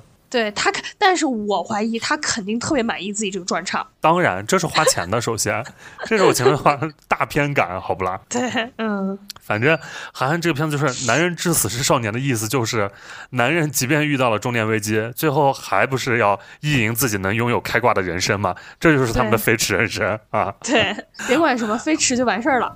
韩寒的笑话，我真的是那种特难受，很多笑点。你觉得喜剧部分好笑吗？我我没有印象了，已经。不是，就是肯定是没笑，但是因为我没有印象了。哦，就是那些那些烂谐音梗，就是烂到我整个人什么旱的旱死，涝的涝死，就是旱马是旱的旱死，劳斯莱斯涝的涝死，旱的旱死，涝涝死，救命啊！就整个贾冰出场介绍他们老头车，老头那些车厂里面那堆山寨货，每一个的名字我都脚趾抠地，就各种谐音梗，特别可怕。还有什么巴音布鲁克，永远的王，永远的干，永远的土，土，就还要反复用这个东西。而且，这个属于他影片中的一个麦格芬式的东西哦，就是不是就是你看他从你对应每一个阶段，永远的土，永远干，永远的王，就对应他每个阶段，他肯定觉得自己设计特级妙哦。还还有那种那种我以前就上一部就最讨厌那些每一个装逼失败的场合。就是我都很讨厌，就是比如什么要撞那个雪糕桶，让他们就撞飞，然后撞不进去，撞这撞那，就这么一个事儿演半天，这么一个段子。经常他不他非常爱搞这套东西啊，主要是他每一步都爱搞这个东西。啊。对，就还有张那个沈腾拿着那个球要跟呃范丞丞做什么训练，然后范丞丞就接超快，沈腾啥都接不上，就是他拿着球出来，我就知道一定是这样。对。就还要演半天，我觉得都特别浪费我时间。对，但影厅里的观众就是笑得嘎嘎乐，我更害怕了。就就沟通确实不畅，大家每个人之间沟通确实不畅。然后我印象还深的有一个点，就是他在那个最后上赛场之前，他之前的老对手林振东给他打了个电话，说什么？没有人比我更清楚这场比赛对你的意义。哇，那种逼感，我真的就受不了了。我就，就是男人不仅要超越自己，更是要获得你老对手的尊重，才是对你这个热血沸腾最大的诠释。我，哎，我真是受不了。对，那场戏真的，而且黄景瑜是什么，在国外开着豪车，是不是？带 着自己蓝牙耳机喊出了这，说出了这段话。妈呀！唉，啊，成就行吧？那你说这个片子为什么可以最后呃可以实现就是豆瓣最高开分呢？开分八点二，并且现在也能稳定在七点七这样一个好成绩。我觉得热血沸腾，然后包括有梦想，谁都了不起，是一个非常通俗的内容吧？就是没有人会否认这些东西。我觉得就是基本盘的东西，就是你的最大公约数很大，你拢住了这一批，不论在票房和口碑上，我觉得都是能获得一定小小的成功。但像我们这种爱挑刺儿，包括不不迷恋这套叙事的人，毕竟比较少。哦，所以就是现在半人也非常下沉，是吧？这个意思。这个片子开八点几，你觉得合理吗？我真的，我当时。我当时不给你发微信了吗？我说这合理吗？我以为你还挺为他高兴的呢，那会儿。没有，我发了一个问号，你是理解为我真为他高兴是吧？行。嗯。哎，还有就是这个片子不是请了非常多明星客串吗？嗯。你你都有就是捕捉到他们吗？我都有捕捉到，我连阎鹤祥都捕捉到了。就有有喜欢这种就是这种客串的形式吗？没有，因为主要是包括里面胡先煦啊，因为他们本身那个画面就太少了，然后戴着那个大头盔，蛮难认的哦啊。于是就是这种本来是听说放在彩蛋里，然后最后就是为了蹭人 家流量，对对对，然后放进正片。嗯，我还有一个点想说，是我就是印象特别深刻的一个点，又要又要讲男女关系了，就是里这个里面都没女的了，怎么还有男女关系啊？你听我说嘛，就是你说里里面就是呃，飞驰和热辣滚烫里面都有一个，就是跟过去的自己对望这种一个镜头，你记得吧？嗯，对，然后我觉得这就又显出不同了，就是贾玲儿属于那种就是一路走来你辛苦了，然后我会更好的向前走，这种。然后韩寒是过去你挺牛逼，现在我更牛逼，咱俩一重合，牛逼就完事儿了。我当时看这个，就那两辆车重合在一起的时候，真的太想笑了。说就好好难啊，就是太男性了，嗯，就是那种男味儿太冲了。但你不觉得那个视效也是花钱了的吗？花钱了，花钱了。他应该超满意，他一定超满意。你说坐在坐在后期的那个坐在后期室里边拍大腿是吧？拍大腿，对我要的就是这种。哎呀。本来我对这个片子的反感啊没有那么大，就是因为出了薛薛之谦这个事儿，韩寒连个屁都不放。就是像波米在那个节目里说，说韩寒尤其是早年出道十几年前，还是作为一个公众知识分子的这个身份被大众所熟知，然后现在就连个屁都不放。他应该没有不放屁，他不是本人在本尊在谢，是这个话吗？哦，你是说他私下给薛之谦？大发微信说：“天哪！哎呦，您这条效果真好。”说：“天哪，拍的真好，宣传，帮我宣传是吧？下次一定合作。下次《飞驰人生三》一定找薛之谦唱主题曲，好不好？彻底断了我对这个系列的念想。他要真敢，我这我就不看了。以后薛之谦敢唱主题曲的，我真的带头抵制。对。好，那这个片子就说这么多吧。那我们进入下一步，就是现在春节档票房排第三的真人电影是《第二十条》，张艺谋的作品，是张艺谋第三次进军春节档，也是他连续三年进军春节档的片子。呃，《第二十条》我们在之前前瞻里也说过，就是刑法第二十条，它讲的就是一个关于正当防卫的这样一个条款。这个电影就是围绕这个展开。呃，豆瓣开分八点零，目前稳定在七点七分。它现在的票房是突破了十五亿。啊，猫眼预测它最终票房应该是有二十四点七六亿这样一个成绩，呃，这就是它的一些基本的信息。嗯，我觉得这个片子我先来说吧，我觉得就是基本符合我的预期啊，嗯，就是一个先质疑权威再感恩权威的这样一个片子，呃，非常强烈的电视剧质感，这也是我之前在前瞻里面就预判到的啊。视听居然做的比《满江红》还要差，大概就是当年《幸福时光》的那个水平，《幸福时光》你记得吗？就那种质感的东西，太电视剧了。最让我没想到的是是这个片子。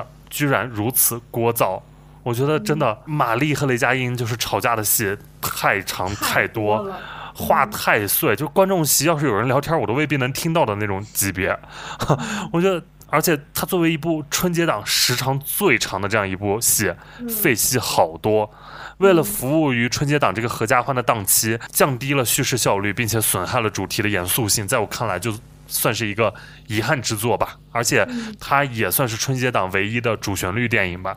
就其他就是完全跟主旋律是不挂钩的。这一部多多少少有一点主旋律，因为我看它第二出品方应该是什么检查上面的那些部门的，嗯，然后算是一个小小的普法宣传片。啊，但是很适合带父母、带家人去看，因为明星多、笑点多。最后雷佳音又上演了堪比《满江红》那段表演，狠狠上价值。我觉得我我的家人非常吃这种东西，非常吃这一套。而且那一场戏，我自己其实听完也就嗯挺心潮澎湃的啊，说的话都没错，因为啊，好，你说的以上其实我都同意，但是我觉得这是春节档最好笑的一部，我只有在这部的时候笑出来了几次。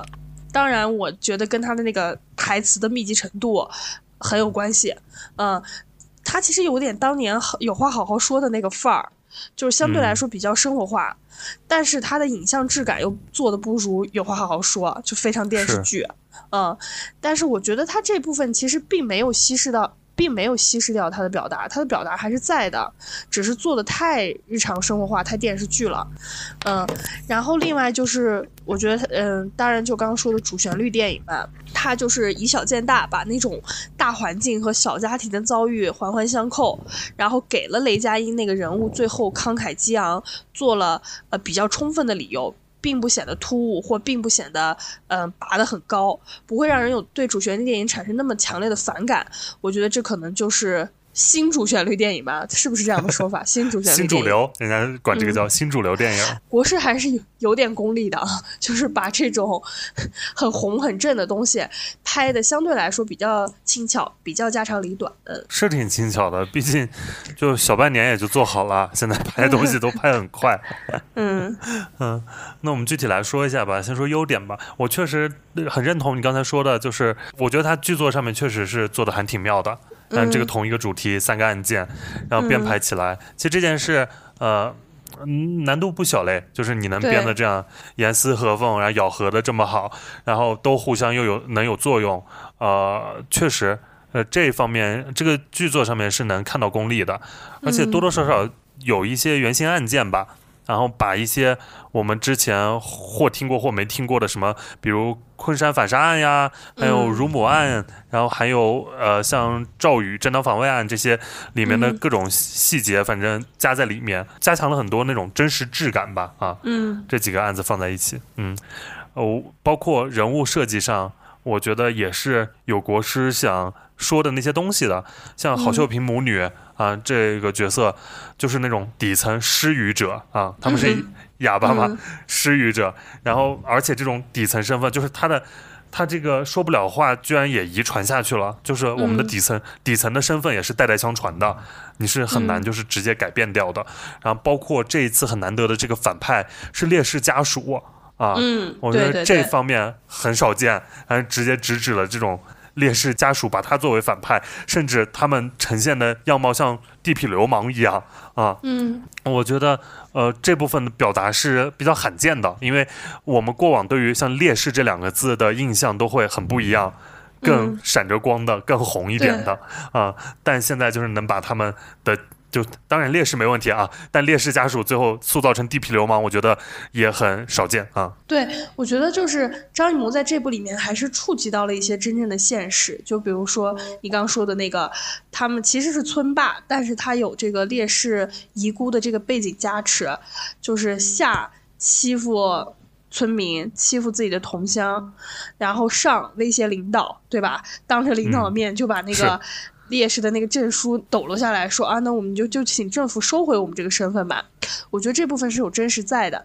然后另外一部分就是，比如说雷佳音饰演的那个检察官，为了不再让人上访，他其实是动用了私人关系，给这个人介绍工作，然后呃劝他不要上访，劝他好好生活，因为其实这属于他工作 KPI 中的一类嘛。是，对，因为嗯大家都知道上访这个事情。其实影响蛮大的，你闹越大，影响蛮大的。另外就是韩明，他是从县里调到市里来的，他是在挂职。他其实一开始很想保持自己那种中庸之道的，就是在挂职期间，你不要惹祸，不要搞一些不要犯错啊。对，就平平稳稳度过这个挂职期。他是为了孩子上学，最好就是能留在市里的检察院工作。就是张艺谋其实是。很懂中国人的，并且我觉得也是很敢拍的，在这这这些细节里面，在这些细节里面，我们还是能看到一些的。然后，另外里面有一条呃中年危机的暗线，我也挺喜欢的，就是其实韩检察长就是迎来了自己的中年危机嘛，就是工作不顺心，呃，老婆不省心，孩子也不省心，然后前女友又突然出现了，然后他这个中中年男人的中年危机是其实是靠一场。打着引号的勃起来实现的，就是他这个勃起，就是在最后的时候敢于当众呃反驳条律，反驳一些专家，反驳领导，反驳同事，就是爱谁谁了，我就是要做点自己想做的了，说点自己想说点自己想说的了。然后他是靠这样的一场勃起，其实来治好了自己的中年危机。我觉得这点也其实还蛮妙的。嗯嗯，而且整个春节档能看到雷佳音两两场小变戏。就在两个电影里都有，我觉得雷子有点过于透明了。就一边是那种就是呃 特别难的那种随地小便，另外一边就是中年男的那种比较费劲儿的。对，是中年危机这场这这条线也写蛮好，所以我觉得他这个。都是剧作上面真的亮点很多，他这一部，而且我觉得这一部还有一些意义吧，就是国师让很多那种电视剧演员有机会走上大荧幕，嗯，是，啊，而且呈现的都不错。像高叶在这次，呃，让我挺眼前一亮的。我没没怎么看过他演电影，因为嗯，就是没有这种戏份的电影。还有像赵丽颖，这次确实很多人也都夸演得很好，嗯都挺出彩的。包括戏份比较少的，像陈明昊啊、王骁、蒋奇明这些啊，嗯都各自都处理的很有意思。他们那些角色啊，对，嗯，对，挺好的。就是张艺谋人家把《漫长季节》和《狂飙》整个两组人都拉来了，嗯，是挺厉害的。哎蒋奇明那个律师那场，就是我觉得特特别好笑，带着发疯的玛丽去张译那边，自己整个人就是突然发现受不了场，然后狂干酒，都挺让人意外的。然后这些能在大荧幕上看到他们的表演啊，嗯，就国师的选角还是都挺准的，虽然就是对，我觉得没有很露怯的人。对你虽然就是你感觉他好像呃拉了一大堆现在热度还不错的演员全进来，但每一个都安安排的位置都非常合理。嗯。OK，那优点就说这么多，呃，接下来进入缺点环节，嗯、嗯，看看李坤老师有哪些要输出的。就是说电视剧的这个事儿，我印象特别深，就是他有很多场那种餐桌戏，其实演员表演都蛮精彩的，但是就太电视剧了，而且就是镜头也谈不上任何调度，全是正反打，比电视剧还还电视剧。啊，就是那种中近景最电视剧的景别。对，中近景，然后全是正反打，就是每次看这场戏的时候，我都在怀疑，我说这是张艺谋拍的吗？就太电视剧了，就是可能《狂飙》或者《漫长季节》都比它有设计感一些。对对对对对，嗯就是现在一些精品电视剧已经视听可以吊打这部电影了啊。对，嗯，这就是，而且里面很多高密度的台词，一方面确实带来了生活化和幽默这两个特点，另外一方面确实让它这个质感就变差了，嗯，就很像是那种十二集的电视剧。啊、对，就像我前面说哪一部的时候，就说到人家是有画面里有信息量的，那张艺谋这部就是画面里没有信息量，全靠台词。全部，全部靠台词。嗯对，没有镜头语言，没有摄影的亮点，哎，嗯，然后这部又很长，里面也有一些很无效的东西，就比如说，呃，高野和雷佳音在医院就是芥末拌凉皮那段，芥末拌凉皮那段完全拿掉，没问没任何问题。对我觉得莫名其妙，而且不提不不提供任何笑点，除了让我出戏和觉得冗长之外。我也不觉得有什么意义，就包括乔杉那个角色开那个小卖部，雷佳音他们进去发现电视上放的是《满江红》，就我我真的是有人会觉得这段非常幽默吗？我觉得超尴尬，这就 是我觉得国师是有表达的，我觉得这是国师在自我致敬，还不至于吧？我觉得他是就说，呃，第二十条最后这场戏，雷佳音不是嗯也是一段慷慨陈词嘛？嗯，对，然后对应当年《满江红》的这场戏，因为《满江红》那个结尾不是雷佳音慷慨陈词那段，不是他嗯秦桧想说的话嘛，也不是他能说的话。然后这一次第二十条最后雷佳音那段台词，也不是他想说的，我觉得是高叶想说的，是别的角色，嗯他又领了别人的功，但嗯那个啊、嗯真正一直在努力的女检察官上不来，最后 我觉得这属于人物 OOC，就是脱离人物角色的一种一种就是塑造，就很出戏。反正那段我就觉得挺尴尬的，嗯，是挺尴尬的，自对这种 看到这种没有意义。对这种幽默没必要抖，我是觉得，嗯，嗯，就除了像芥末凉皮那一段，就完全就是一个春晚小品的一个桥段。对，它甚至不是优质小品，它是春晚小品的一个桥段啊。拿掉完全没问题。完全没问题，很多设计都可以拿掉。像王骁对高叶的喜欢有必要吗？就这俩角色，是啊没必要，就在那边浪费时间。吃烧烤，对，吃烤烧烤那段戏拿掉也完全没问题。陈明昊这个哥哥不跟他们家没关系，也没关系吧，是吧？对，这 都是电视剧里面才盘根错节非常多角色，然后嗯每一个还互相有关系。你说就这些很多，就陈明昊那个哥在他们家吃饭那场戏也没必要吧，也没什么意义，就是这种无意义的废戏、浪费时间的戏太多了啊。然后你不觉得雷马丽和雷佳音家长里短那些特别吵闹吗？我觉得他俩主要因为他俩台词都挺好的，然后俩人就是一个泼辣女，一个窝囊废，就是是有喜剧效果的。你不觉得泼辣女这个特别这个设定特过时吗？就是玛丽整个这个人设。是的，但是就是是有一部分喜剧效果，但确实是没意义的。嗯，就是、嗯你觉得最好笑的是什么？呃，就俩人那些小互动，就是很生活化的一些台词，什么就给儿子擦来擦去啊，还有包括什么俩儿呃俩人到呃教导处那一块儿去。嗯，就是很生活化的一些东西，我觉得演的是确实蛮真实的啊、嗯。然后他俩的台词也确实挺好的，嗯嗯，但是就是呜，比如像他们去追杨浩宇的那场戏，嗯，就一路上还是在那边吵架拌嘴，然后说着说那，啊，突然下一瞬间就车祸发生了，悲剧发生了，我觉得那情绪就是那种断裂感特别强。但这个也是肯定人家创作者是喜欢的，因为这个也是被在短视频平台当做一个大型高光现场，然后被要拍观众 reaction 的。我今天有看到，所以你也肯定了这方面的设计，是不是？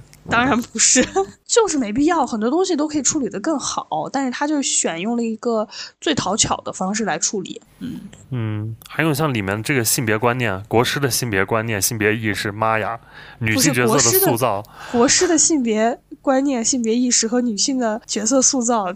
早都不是一天两天的问题了。主要他现在他连续三部电影拍了女性被强暴的戏，就是、嗯、就是连连拍，妈呀！而且这部电影里面，刚我说玛丽那个角色人设无比陈旧，就是是一个那种善妒、无理取闹啊，嗯、也没有什么自己的工作的那种。独也不是独立女性，看起来文化程度也不高啊，反正给了所有的这种设定都是非常成就这样一个女性啊。但她善良啊，对她善良，对 对男性就要这种。然后高叶那个角色其实蛮好的，但她的功劳又全被男性抢走了。最后这一点我非常不满意，就是她最后就是就把这个东西就是说由你来当主检察官更合适，没有没有更合适。对，我觉得就是高叶更合适。明显高叶她更能共情郝秀萍的遭遇啊，她作为一个女性检察官，而且是一直以来她在争取这件事情。那除此之外，高叶还要被作为男性爱慕的对象，里面男性角色爱慕对象以及女性角色的假想敌这样的存在。嗯，我觉得就都处理的非常陈旧落后。嗯，还有就是啊、呃，当然郝秀萍那个角色就是又是一个那种被强暴被强暴的对象，对，然后、啊、哎呀。我看见赵丽颖就是那个样子出来的时候，心里真的咯噔了一下。就是张艺谋也七得七十多了吧，怎么就是还在还在做这样的东西，而且完全没有从之前的舆论危机中就是改善一点点。嗯，但是就是。我其实也很纠结，呃，因为这种确实视觉冲击力很强、嗯、啊，而且更能反映他的遭遇的多惨。因为你没这个画面，你只靠大家说、靠脑补，也挺惨的，反正啊，嗯、但反正呈现出来的确实更直观嘛，啊，当然张艺谋他是用最他老派的那套手法，他一直以来的那些东西啊。然后这个片子还有一个点我很不喜欢，他很多情节的推进也都是那种突如其来的。就比如郝秀萍是突然找到的，然后刀是突然找到的、嗯、啊，就是好像前面一直找到找到找到，然后到这个时间点，反正你就给你找到了啊，嗯、就具体到那块也不说怎么找的，反正就是找到捞出来了啊，找到了，这都是那种机械降神一般的存在嘛。像丁勇岱饰演的那个领导也是突然就来了，嗯、而且你虽然看雷佳音好像。他们就是雷佳音、高叶自己争取到了最后这个结果，但其实也是上头来了人，已经受益了这件事，你能感受到啊，更大的领导。所以这个东西就是就是领导是好领导，法法条是好法条，下面的人把事儿办坏了，还是还是 得、啊、得相信有青天大老爷在的。嗯，哎，就是这种感受，让人觉得他的表达也没有，就没办法做到多锋利或者多现实主义了啊。有有一部分现实主义，但确实不多。嗯嗯，有点子但不多。哦，另外还有个印象特别深刻的就是阿如娜的表演，哇，哦、阿如娜的表演才浑然天成吧？秒了，我跟你讲，不像演的。就是阿如娜在这个赛道，在这个乡村流氓这个赛道里啊，我觉得已经是顶级了。但你不觉得他有点就被定型了吗？他现在是特型演员，他自己都不害怕。我看了人家那个采访，人家记者问他说：“你害不害怕？”他说：“我工作室，我团队挺害怕的，我倒无所谓。”演太好了，我操，我都我都害怕，就是他就是从那个房间里走出来提裤子那个劲儿，我我都害怕了。不像演的是吧？嗯，对，嗯。OK，那第二十条我们就说这么多吧，接下来进入下一步，我们一起摇太阳。这是韩延导演《生命三部曲》的终章，部分取材于纪实报道文章，最功利的婚姻交易，最动情的永恒约定。豆瓣开分七点九分，那也因为它改档，然后目前也稳定在了七点九分。它最后就目前的票房是呃九千三百三十六万，在二月十四日大年初五，然后宣布延后上映，调档至了三月三十号再次上映啊。这个片子，反正我觉得就是非常韩延的一个作品，跟我对这个片子你跟我的这个观感的第一句话一毛一样，就是 非常汗颜的一部电影。对，因为这是就春节档所有里面能我跟他的预期是完全一致的，完全不超过我的任何预期，没有一个点超过。对，就是像是那种精准算法打造的那种强情绪电影，和他之前嗯小红花都很像。呃，当然这也是他作为商业电影导演能力的一种体现嘛。只不过这次他确实档期选择有点失误了啊，嗯呃，没有办法像以前那那么成功在票房上面。但我觉得他拿捏情绪这套还是很有自己一套的。对，很有功力的，而且李根希和彭昱畅的表演确实很好。我这边我觉得他俩是这个春节档最好的表演啊。嗯嗯嗯，我也特想说，就是非常 韩延的一部电影，然后展现了苦难，但是又不展现一些真正的苦难。但说实话，我还是动容了的啊，有有有落下两滴热泪，因为李根熙和彭昱畅的演技还是挺过关的，但是这个情绪确实也也有限，因为太多这种正能量的东西一起袭来的话，还是有点 太顶了。然后看完电影以后再回味电影的话，就会发现没有什么余味，因为哭和笑都是那种转瞬之间的事情。嗯，嗯，就是哭了笑了，但是最后也留不下太深刻的印象。然后韩延这三部也拍完了，也该走出自己的这个舒适区了吧？对你说这都说到第四部了，都摇太阳了，结果还是跟上面每一部一样，都要有笑有泪。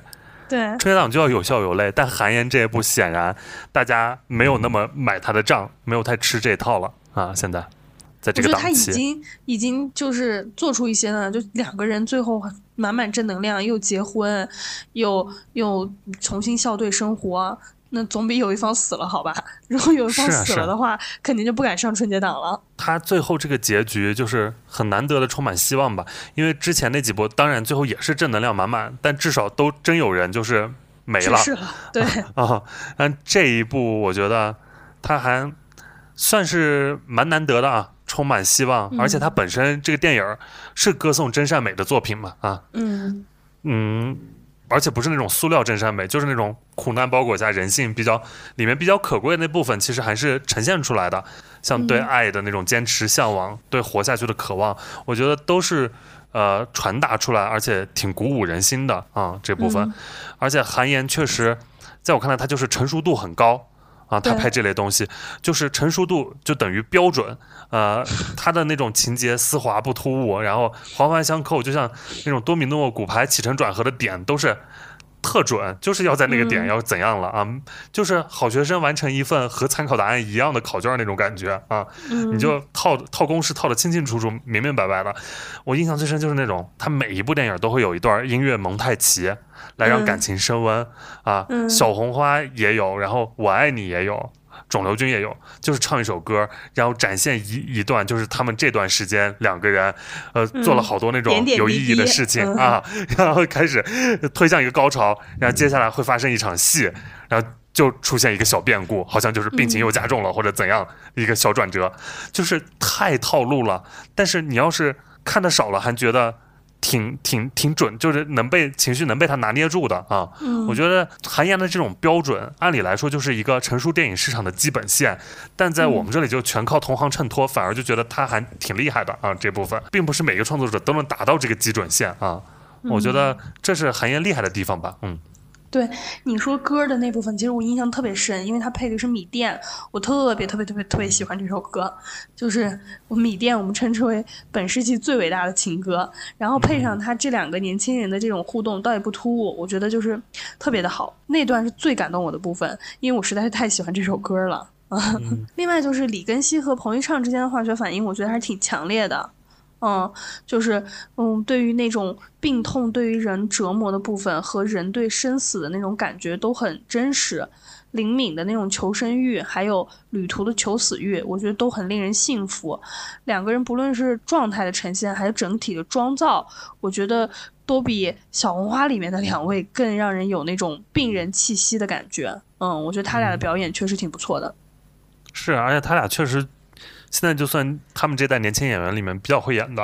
然后这个。这次的这个荧幕形象也是比较不顾形象，而且呈现的很自然，很有烟火气，然后又很有生命力啊。对，就是李根熙的那股有种倔劲儿，其实啊，嗯，就是那种那种很强韧的那种感觉。然后再像彭昱畅那种有点油又有点小可爱，然后又憨，反正那种状态，我觉得都拿得很准。而彭昱畅的方言，然后就让他这个市井烟火气做得更足。对，啊，嗯。都算是比较有温度，然后比较有生命力的表演吧。包括其他配角，其实演的都蛮好的。啊，韩延的电影里面，其实能很能感受到就是表演的力量啊这部分。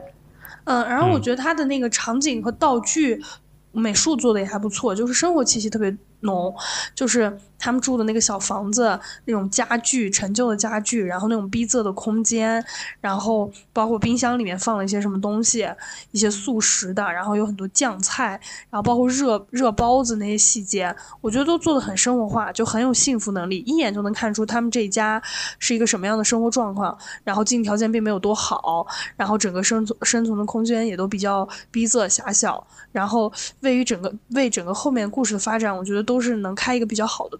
嗯，OK，那我们就说一下这个片子的一些呃我们比较不满意的或者缺点的部分啊。嗯，我我首先我觉得韩延就是又塑造了一个众生皆苦的世界，就里面人都太惨了，呃，而且作为主角，他们就是难过、哭、默默承受，但是向阳而生，就这种感觉，就是还是要有有希望、有力量。但他有几场戏带的那种背景里面的人。就那种旁人也特别苦，然后他们就是那种大吵大闹似的，大哭大闹啊，就极强情绪展现的那种苦，呃，反正就是在韩演的这个世界里面，就众生皆苦，特别苦难就是包裹着每一个人，但只有主角特别有能量啊。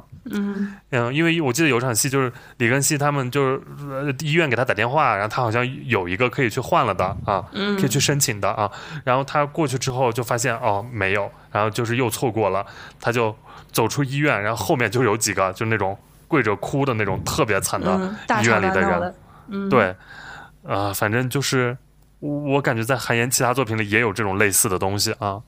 嗯，我觉得嗯这部电影。我不太喜欢的地方就是还是太理想化了，就是，嗯，友情饮水饱，爱最大。呃，当然，对于这样的底层来说，我觉得确诊得这个病当然是痛苦的开始，但我觉得这个病绝对不是痛苦的唯一来源，因为就是你经济压力、生活压力，包括家庭关系，在你得病之后发生什么样的变化，包括你周围人对你的态度。和嗯你的亲友关系都会发生什么样的变化？这其实都是得病之后的一些事儿。当然，韩岩也不确实也不太会拍这样的事儿，他只会拍《友情饮水饱》，只会拍《爱最大》。嗯，然后我也理解，因为就是春节档，你不能 真的拍两个年轻人就没活路了，对吧？嗯，就是两个人，两个人无论怎么样，但是就彼此依靠对方，家里也非常的支持，家里就是甚至为了嗯。愿意给这个便宜女婿和便宜儿媳妇儿掏钱治病，说啊不用担心，钱我们一起想办法，这都是太理想化的一种生活环境了。嗯，就是太美好了，我觉得，嗯，就是有一部分还是就有点子现实，但确实也不多。嗯嗯，另外就是里面我会特别烦的就是那种网络梗，什么奥利给，奥利给，奥利给，特别可怕。就是这种东西。你但凡过了这一两年，你就会再看，你就会非常的尴尬。你明年再看这部电影的时候，你就会觉得这些梗梗特别尴尬。你现在在看什么？神马都是前年的东西吗？对，就本来已经是土了的东西，你再过两年再看，就尴尬的要死。你就现在看什么？如果电影里在那说什么神马都是浮云，这种你就觉得难受死了啊！但韩延还一直挺爱用这些内容的，《我爱你》里面就倪大红也老说这些网络用语。特可怕，反正我我每次听到 i g a 的时候，我就难受，我真挺难受的。嗯嗯，也也有可能是我自己的问题。是，而且我就觉得韩嫣她做东西就是她这个活儿呀，做的不差，但是也特别平均，就从头到尾的每一场戏，反而就是那种套公式感太强，让你没有任何记忆点和惊喜点。你你其实很难就是单场名场面，你很难就是想到某一个画面、某一场戏、某一句台词，就是它从头到尾都很平均，就是这个，嗯，不难看啊，但。我确实也很难，就是被他狠狠戳中那种。而且他这个档期确实选错了，嗯，惨败，算是惨败。嗯，那我们就顺势说，他如果改到三月三十日，难道就会好吗？他现在这个改档的策略，你觉得怎么样？我觉得你要么就再往后推一推，因为这三月三十号说白了，离这个春节档啊，也就刚过去一个多月，嗯，就是嗯，你的这个受众该看的已经看了，没看的还没有重燃兴趣呢。我觉得，而且三月竞争也挺激烈的。我觉得你可以往后再推一推。没有，我是觉得他这个档期反正很尴尬，就让人又联想到，比如中国乒乓之前就档期拖拖拉拉，然后撤走，然后过了没多久又要上，然后中间就又搞得跟点映似的，呃，那个战线拉的又特别长。呃，我是觉得，哎，今年就是改档的、撤档的，嗯，接下来都很难。我觉得他们这种一旦经历过这种操作，后面就很难了。对，因为讲真，愿意看他们的第一波确实也就看了啊。你留到后面，大家你跟别的一些新片儿，你就没什么竞争力了。而且像三月三十日那前后都是哥斯拉、金刚这种，然后功夫熊猫啊、沙丘那个月多精彩啊！嗯，那影迷们爱看的也有银河携手这种啊。对，嗯，所以就是还是很难。嗯，祝韩延好运吧，祝他成功吧，啊，祝他成功。嗯嗯，还有一个问题就是，呃，借这个片子，我就觉得春节档以后还能包容其他气质的影片吗？因为我们看到成功的都是有笑有泪、合家欢，甚至其实这部《摇太阳》已经做到了有笑有泪，和后面也你说它其实它没有太晦气这个片子。啊，没有他的那些能量和气质，但依然会被观众就大大众所诟病，或者是呃不会太为他买账。那是否意味着以后春节档会更难见到各种各样面向和类型的片子？比如像去年的《深海》那种，或者《无名》，是不是都会很难见到了？我觉得，我觉得是，我觉得可能就后来就会越来越单一化，我们只能接受有笑有泪、热闹的，适合带着爸妈。上到上至爸妈，下到小孩去看的这种电影，然后另外一种情况就是，呃，全民皆知的大明星大 IP，但是红毯先生刘德华不是也 滑铁卢了吗？可能因为他的题材的原因吧。嗯，那我们就。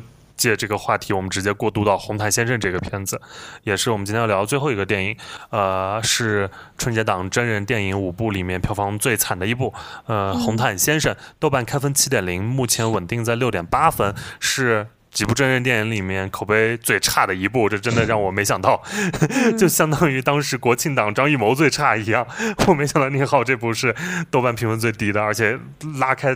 别人就是一一分这样一个身位呢，呃，它的票房最终是呃八千四百二十一万，啊，在二月十七日，也就是大年初八宣布退出春节档啊，就是春节档春节过完了，我我也走了啊，这个感觉，嗯。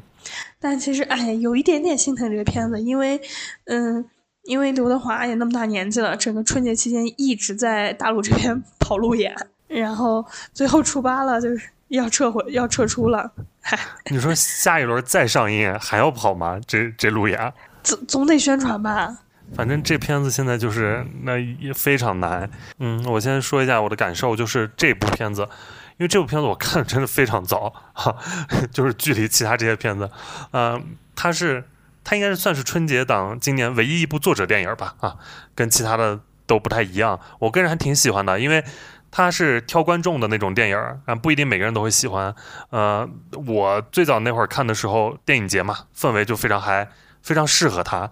像里面提及的那种名利场的假象、大明星的虚伪、创作者的投机、投资人的傲慢，还有舆论环境的迭代，这些就是导演和主演都在那边充满自嘲，那个态度就是也挺辛辣、挺犀利的。你想，刘德华演大明星，宁浩演导演，就是这种感觉。对于电影节的观众而言，整个这个行业生态都在里面，就是现场有人脸红照镜子，有人吃瓜看乐子啊，然后有人在两种情绪间无缝切换。至少在那个时候、那个时刻、那个场域里，宁浩和现场观众是实现有效沟通的，我觉得。但是现在在春节档这样一个面对下沉观众的档期，这样一个电影就真的非常难，想要实现有效沟通很难。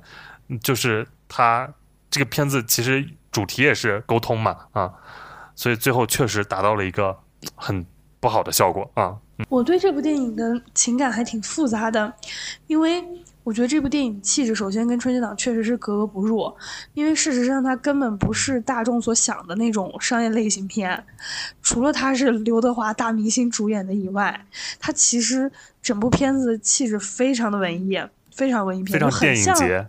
呃，非常鲁本奥斯特伦德，就非常呃方形，方形，然后悲情三角那种感觉，嗯，然后这个档期确实是选错了，它跟整个春节档氛围和下沉市场都格格不入。我为什么说我对这个片子的感情复杂呢？因为我肯定是这个片子的垂直受众，因为他的那些点我都能 get 到，但是我又觉得宁浩那些表达有点老生常谈，就是那种创作焦虑，然后对于。投资方的一些揶揄，表达什么误解是表达者的宿命之类的东西，我就觉得有点旧。因为说实话，宁浩这个级别的导演，这种名利双收的这个级别导演还唠这种嗑的话，那其他导演就都别活了，大家就都都别活了啊！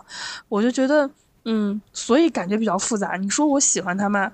我挺喜欢的，但你要说我有一点，嗯，反感吧，也确实有一点点，就情感比较复杂。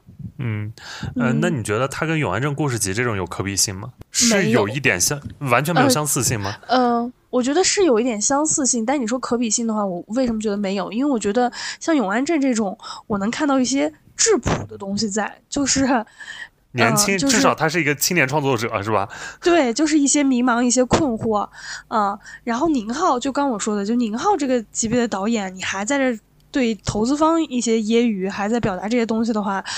嗯，有点装了，其实说实话有点装了啊。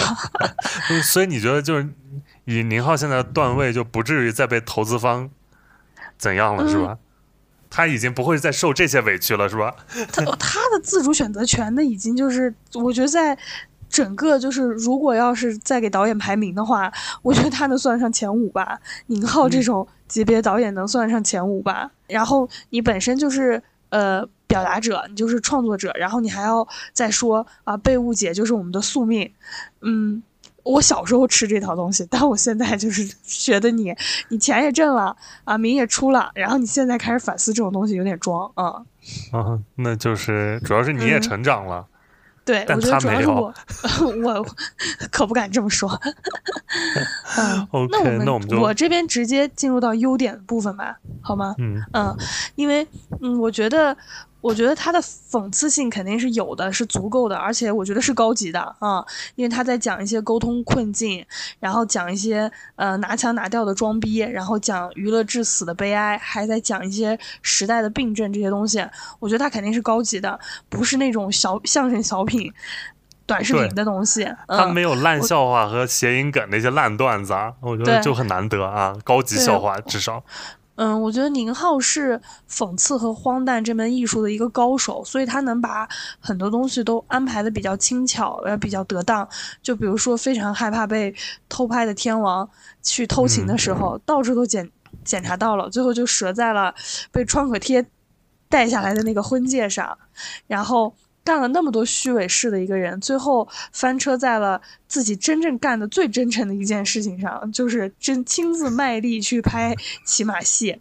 然后，呃，包括对于当下短视频的一种讽刺，就是刘天王复刻当年自己那个名场面那个转 腔，然后，嗯，一句对于一句那种并不标准的六六六那么较真。我觉得这些桥段对于当下整个时代，然后包括对当下整个电影营销模式，包括对导演本身。我觉得都是有一种讽讽刺性在的，这点是挺难得的，嗯，能直面这些东西，我觉得是挺难得的。而且就是我们刚刚说的，他的笑点不是那种小品喜剧式的笑笑点，是靠调度和镜头完成的。我觉得这些东西都是导演功力的体现，并且宁浩的运用也非常的得心应手。嗯，但是可能这一部分，嗯，也是他不受下沉观众喜欢的部分，因为他的理解确实是有门槛的。嗯，我那场的时候去看的时候，有拖家带口的，就是有，就是一看就是那种一家，就是爷爷奶奶、爸爸妈妈带着孩子，最后在四十分钟左右的时候，呃，五十分钟左右的时候，全体离场，就一家老小全部离开。妈呀！是哪一个桥段让大家就是 掩面逃跑？我忘记了，反正是一场聊天戏，他们可能觉得有点无聊吧，可能跟自己预想的不太一样，可能以为是刘德华演的那种就比较商业类型的东西啊，对，疯狂的娱乐圈，对。先是小朋友坐不住，就一直在那边跑，然后爸爸妈妈就去出去找他们，然后找完回来把两个老人也接走了。我当时就觉得，我觉得这一家子票因为得不少钱，你知道吧？也没看完。人家可能是买的早鸟票，九块九。好。嗯，我是觉得你说他成就这部分，呃，我同意，就他作为创作者还在聊这唠这些嗑，但是沟通这个主题我 OK 的，我能接受到，我能 get 到啊，嗯，就是里面这些，就一场戏，就是酒店那头猪跟那个机器人啊，这种鸡同猪讲的那种，他他们似乎进行了一次对话，但是就好没有任何意义，没有任何内容，那里面所有人都是在进行这些对这样的对话，就是。大家因为立场不同、观点不同，或者是出发点不同，或者是压根就不理解对方在说什么，反正就是在试图进行一些无效沟通啊。包括最后那个舆情的问题，就是你刘伟驰在说自己敬业，大家说你伤害动物，就大家就聊的不是一个话题，但就拿就一直在说这件事情啊。我觉得大这就是我们跟网友。日常吵架的一个现状，我和薛之谦的粉丝就这样吵的。我说你不文明，你说我不违法，你说这在聊什么？可能在宁浩心中，他跟他的电影获得目前的这个境况，他也深深的觉得也是这种感觉吧，就无法跟观众进行深层次的沟通。是，包括当时呃，疯狂的外星人应该也是没有被，就是一开始没有得到太多正面口碑。当时应该也觉得是错付了一些 观众，没有沟通上，所以才想拍这一部啊。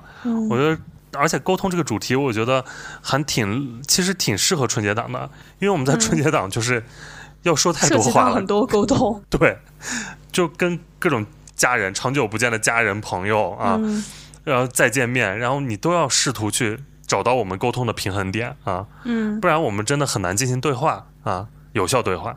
但，所以我觉得这个片子是可以作为大家的一堂沟通课来看啊，没有任何教学意义，但你确实能看到一些现状啊。嗯。然后我是觉得里面的很多笑点还是蛮好笑的啊。嗯。尤其是作好笑的。作为影迷来说，互相骂顶你个肺应该蛮好笑的吧？对对，是好笑的。啊，然后还有就是踹资方这件事，应该非常嗨吧？对于行业内来说。这这个是我印象最深刻的一个镜头，然后我不仅自己看完非常嗨，我还跟我老家所有的朋友和同同学讲，我说：“哎，那个人就是我我公司老板。”是啊，这你要是一个素质差的，你应该都愿意平射那段吧？那个踹资方 呀，对我把它发，我把它平射下来以后发到公司大群里。对啊，这段多值得让大家一起。品完这一段踹资方啊，就是里里面这种这种笑话，我觉得都算是很高级。还有像一开始那刘伟驰就把自己的那个立牌默默的挪到 C 位，就那种 那种虚伪又梁家辉梁家辉换了个位置。对对对，那种小心思那个劲儿，不就是现在上春山嘛？春山学。我这个春节期间确实好好的学了一下春山学。对啊，这就是春山学的小心机啊！我们刘伟驰也在里面展现出来了，所以我觉得宁浩他这个里面的行业洞察还是抓的很准很多的啊！这种娱乐圈的各种事情啊。对，然后但是我觉得他还是给观众的预期，我觉得可能跟他实际呈现出来的有点不太相符，就包括他前期短视频一直在做的那个什么娱乐圈九九九事件。那个短视频很明显是在把这个片子引导向一个非常娱乐化，然后疯狂的娱曝乐圈光，对大曝光，然后要起底揭秘一些东西，结果。嗯，其实内内容呈现出来并不是那样的，只是在啊讲，嗯、他失利，然后想要靠一些东西来获得，把呃获得一座金像奖奖杯。我觉得就是大家如果抱着是看那种超级大八卦片儿进去的话，你很难在这部电影里面获得满足。嗯，是是不过他，后来我看他春节前的时候，整个宣传的风向有稍微往回收一收了。嗯，优雅喜剧嘛，当时做极简做优雅，啊，我觉嗯得就是这个红毯这个意象，我也觉得宁浩已经也表达出来了。他第一一场戏那个红毯铺的非常平整嘛，非常光嗯鲜，非常好看。但后面就是这场盛典结束之后，就是被大家又踩的脚印儿，然后随便拖拽着在那边儿。其实对就是娱乐圈儿这草台班子啊，包括每一位流量明星，然后之后签名，然后被人、嗯被那个装修工人踩在脚下。是，反正我觉得这些宁浩想表达的，我是都能 get 到啊，我也觉得、嗯呃都还挺有意思的，他的这些东西，嗯嗯嗯，然后其实有一个豆瓣的一个网友，就是更加精准的表达出了我的想法。他说这部电影恰恰是那种你越清楚他要说啥，就越觉得他没劲的那种电影。嗯，嗯我我我，当然我就是涉及到缺点的部分，我觉得就是。这个电影的整个视角吧，就非常的男性，就是有一种，嗯、我是一个位高者，我什么都看过了，而且我得到了，吃过见过了，有一种所带来的那种松弛感和空虚感，然后现在过来讽刺行业乱象了，然后来指点一下，然后再来表达表达一下创作焦虑，我觉得就太精英主义了。对于我来说，嗯稍微有点太精英主义了。尤其我最不喜欢的就是最后一个镜头，就是呃刘伟驰就踩那个平衡车的那场戏。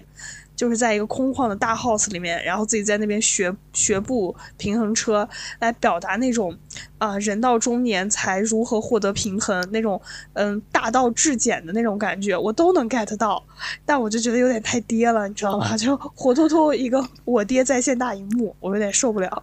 不是就是呃，所以就是二零八们的中年危机，在你眼里就不够有那个。那个感觉了吗？就是之前 雷佳音的中年危机，能让你就觉得做的还挺有意思的。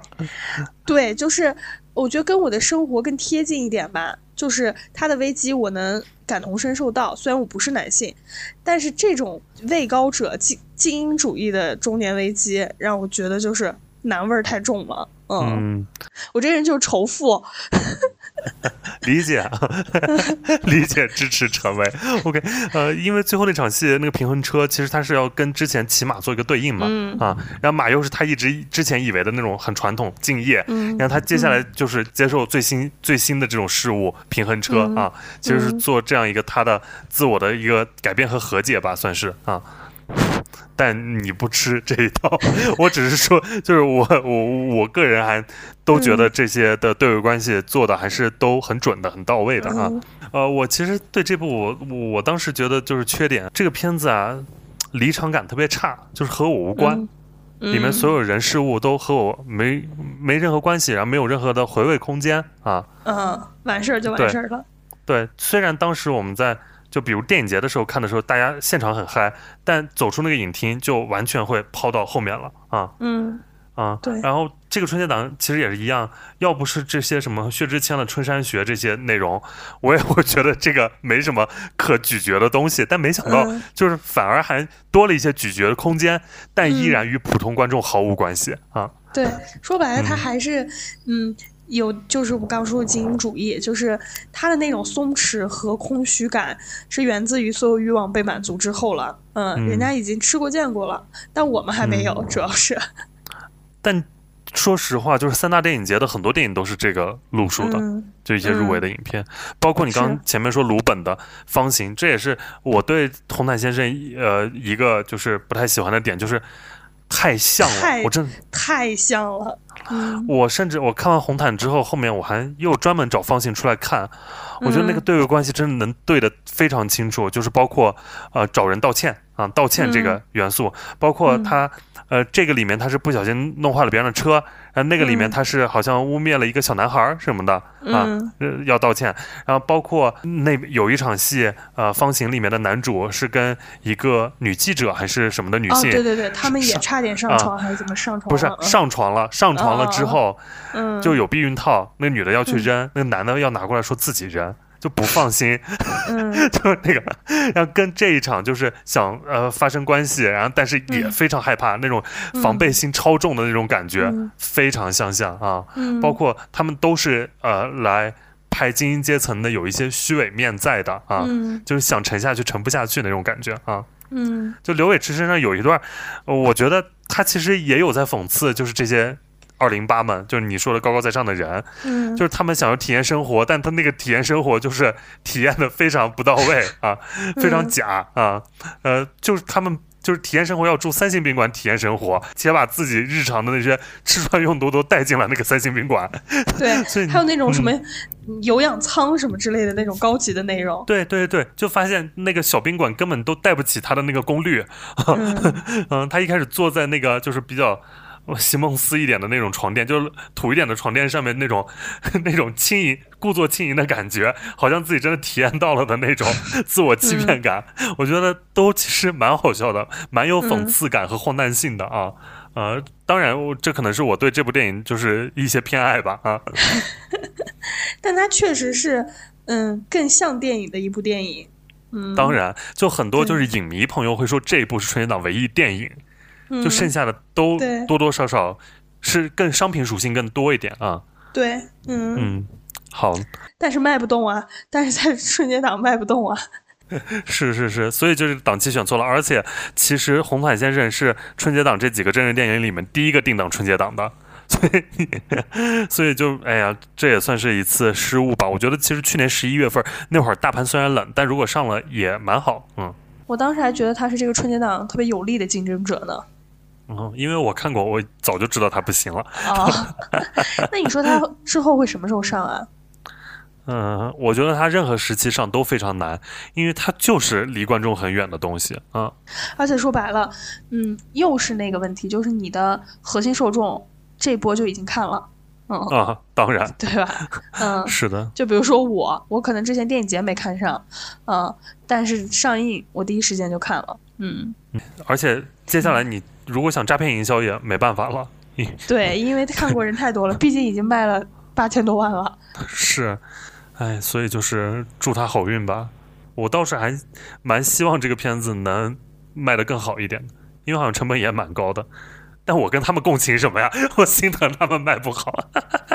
我只是，我只是希望，就是毕竟他还是作者电影，我希望就是这样面向的东西，呃，能成功，然后之后才会有很多这样的片子啊出现。那我们告别春节档之后，其实就要迎来我们特别期待的三月了。三月倒是真的有很多好内容要上映，并且我感觉我三月应该蛮有空看电影的。三月前瞻我们要好好录一下。对，三月电影非常精彩。然后三月之前，其实二月月底也有，比如还是觉得你最好二跟阿盖尔，之前我们也在节目里面前瞻节目已经说过了。对，大家感兴趣的话也可以看一下。而且还是觉得你最好二好像已经之前在情人节的时候有过点映了啊，所以大家也可以去参考一下那之前点映的口碑。然后来决定要不要购票入场啊，嗯，呃，总之就是三月确实非常精彩。然后三月我想看的电影非常多啊，包括有一些是之前看过但还想二刷再看的啊，都有。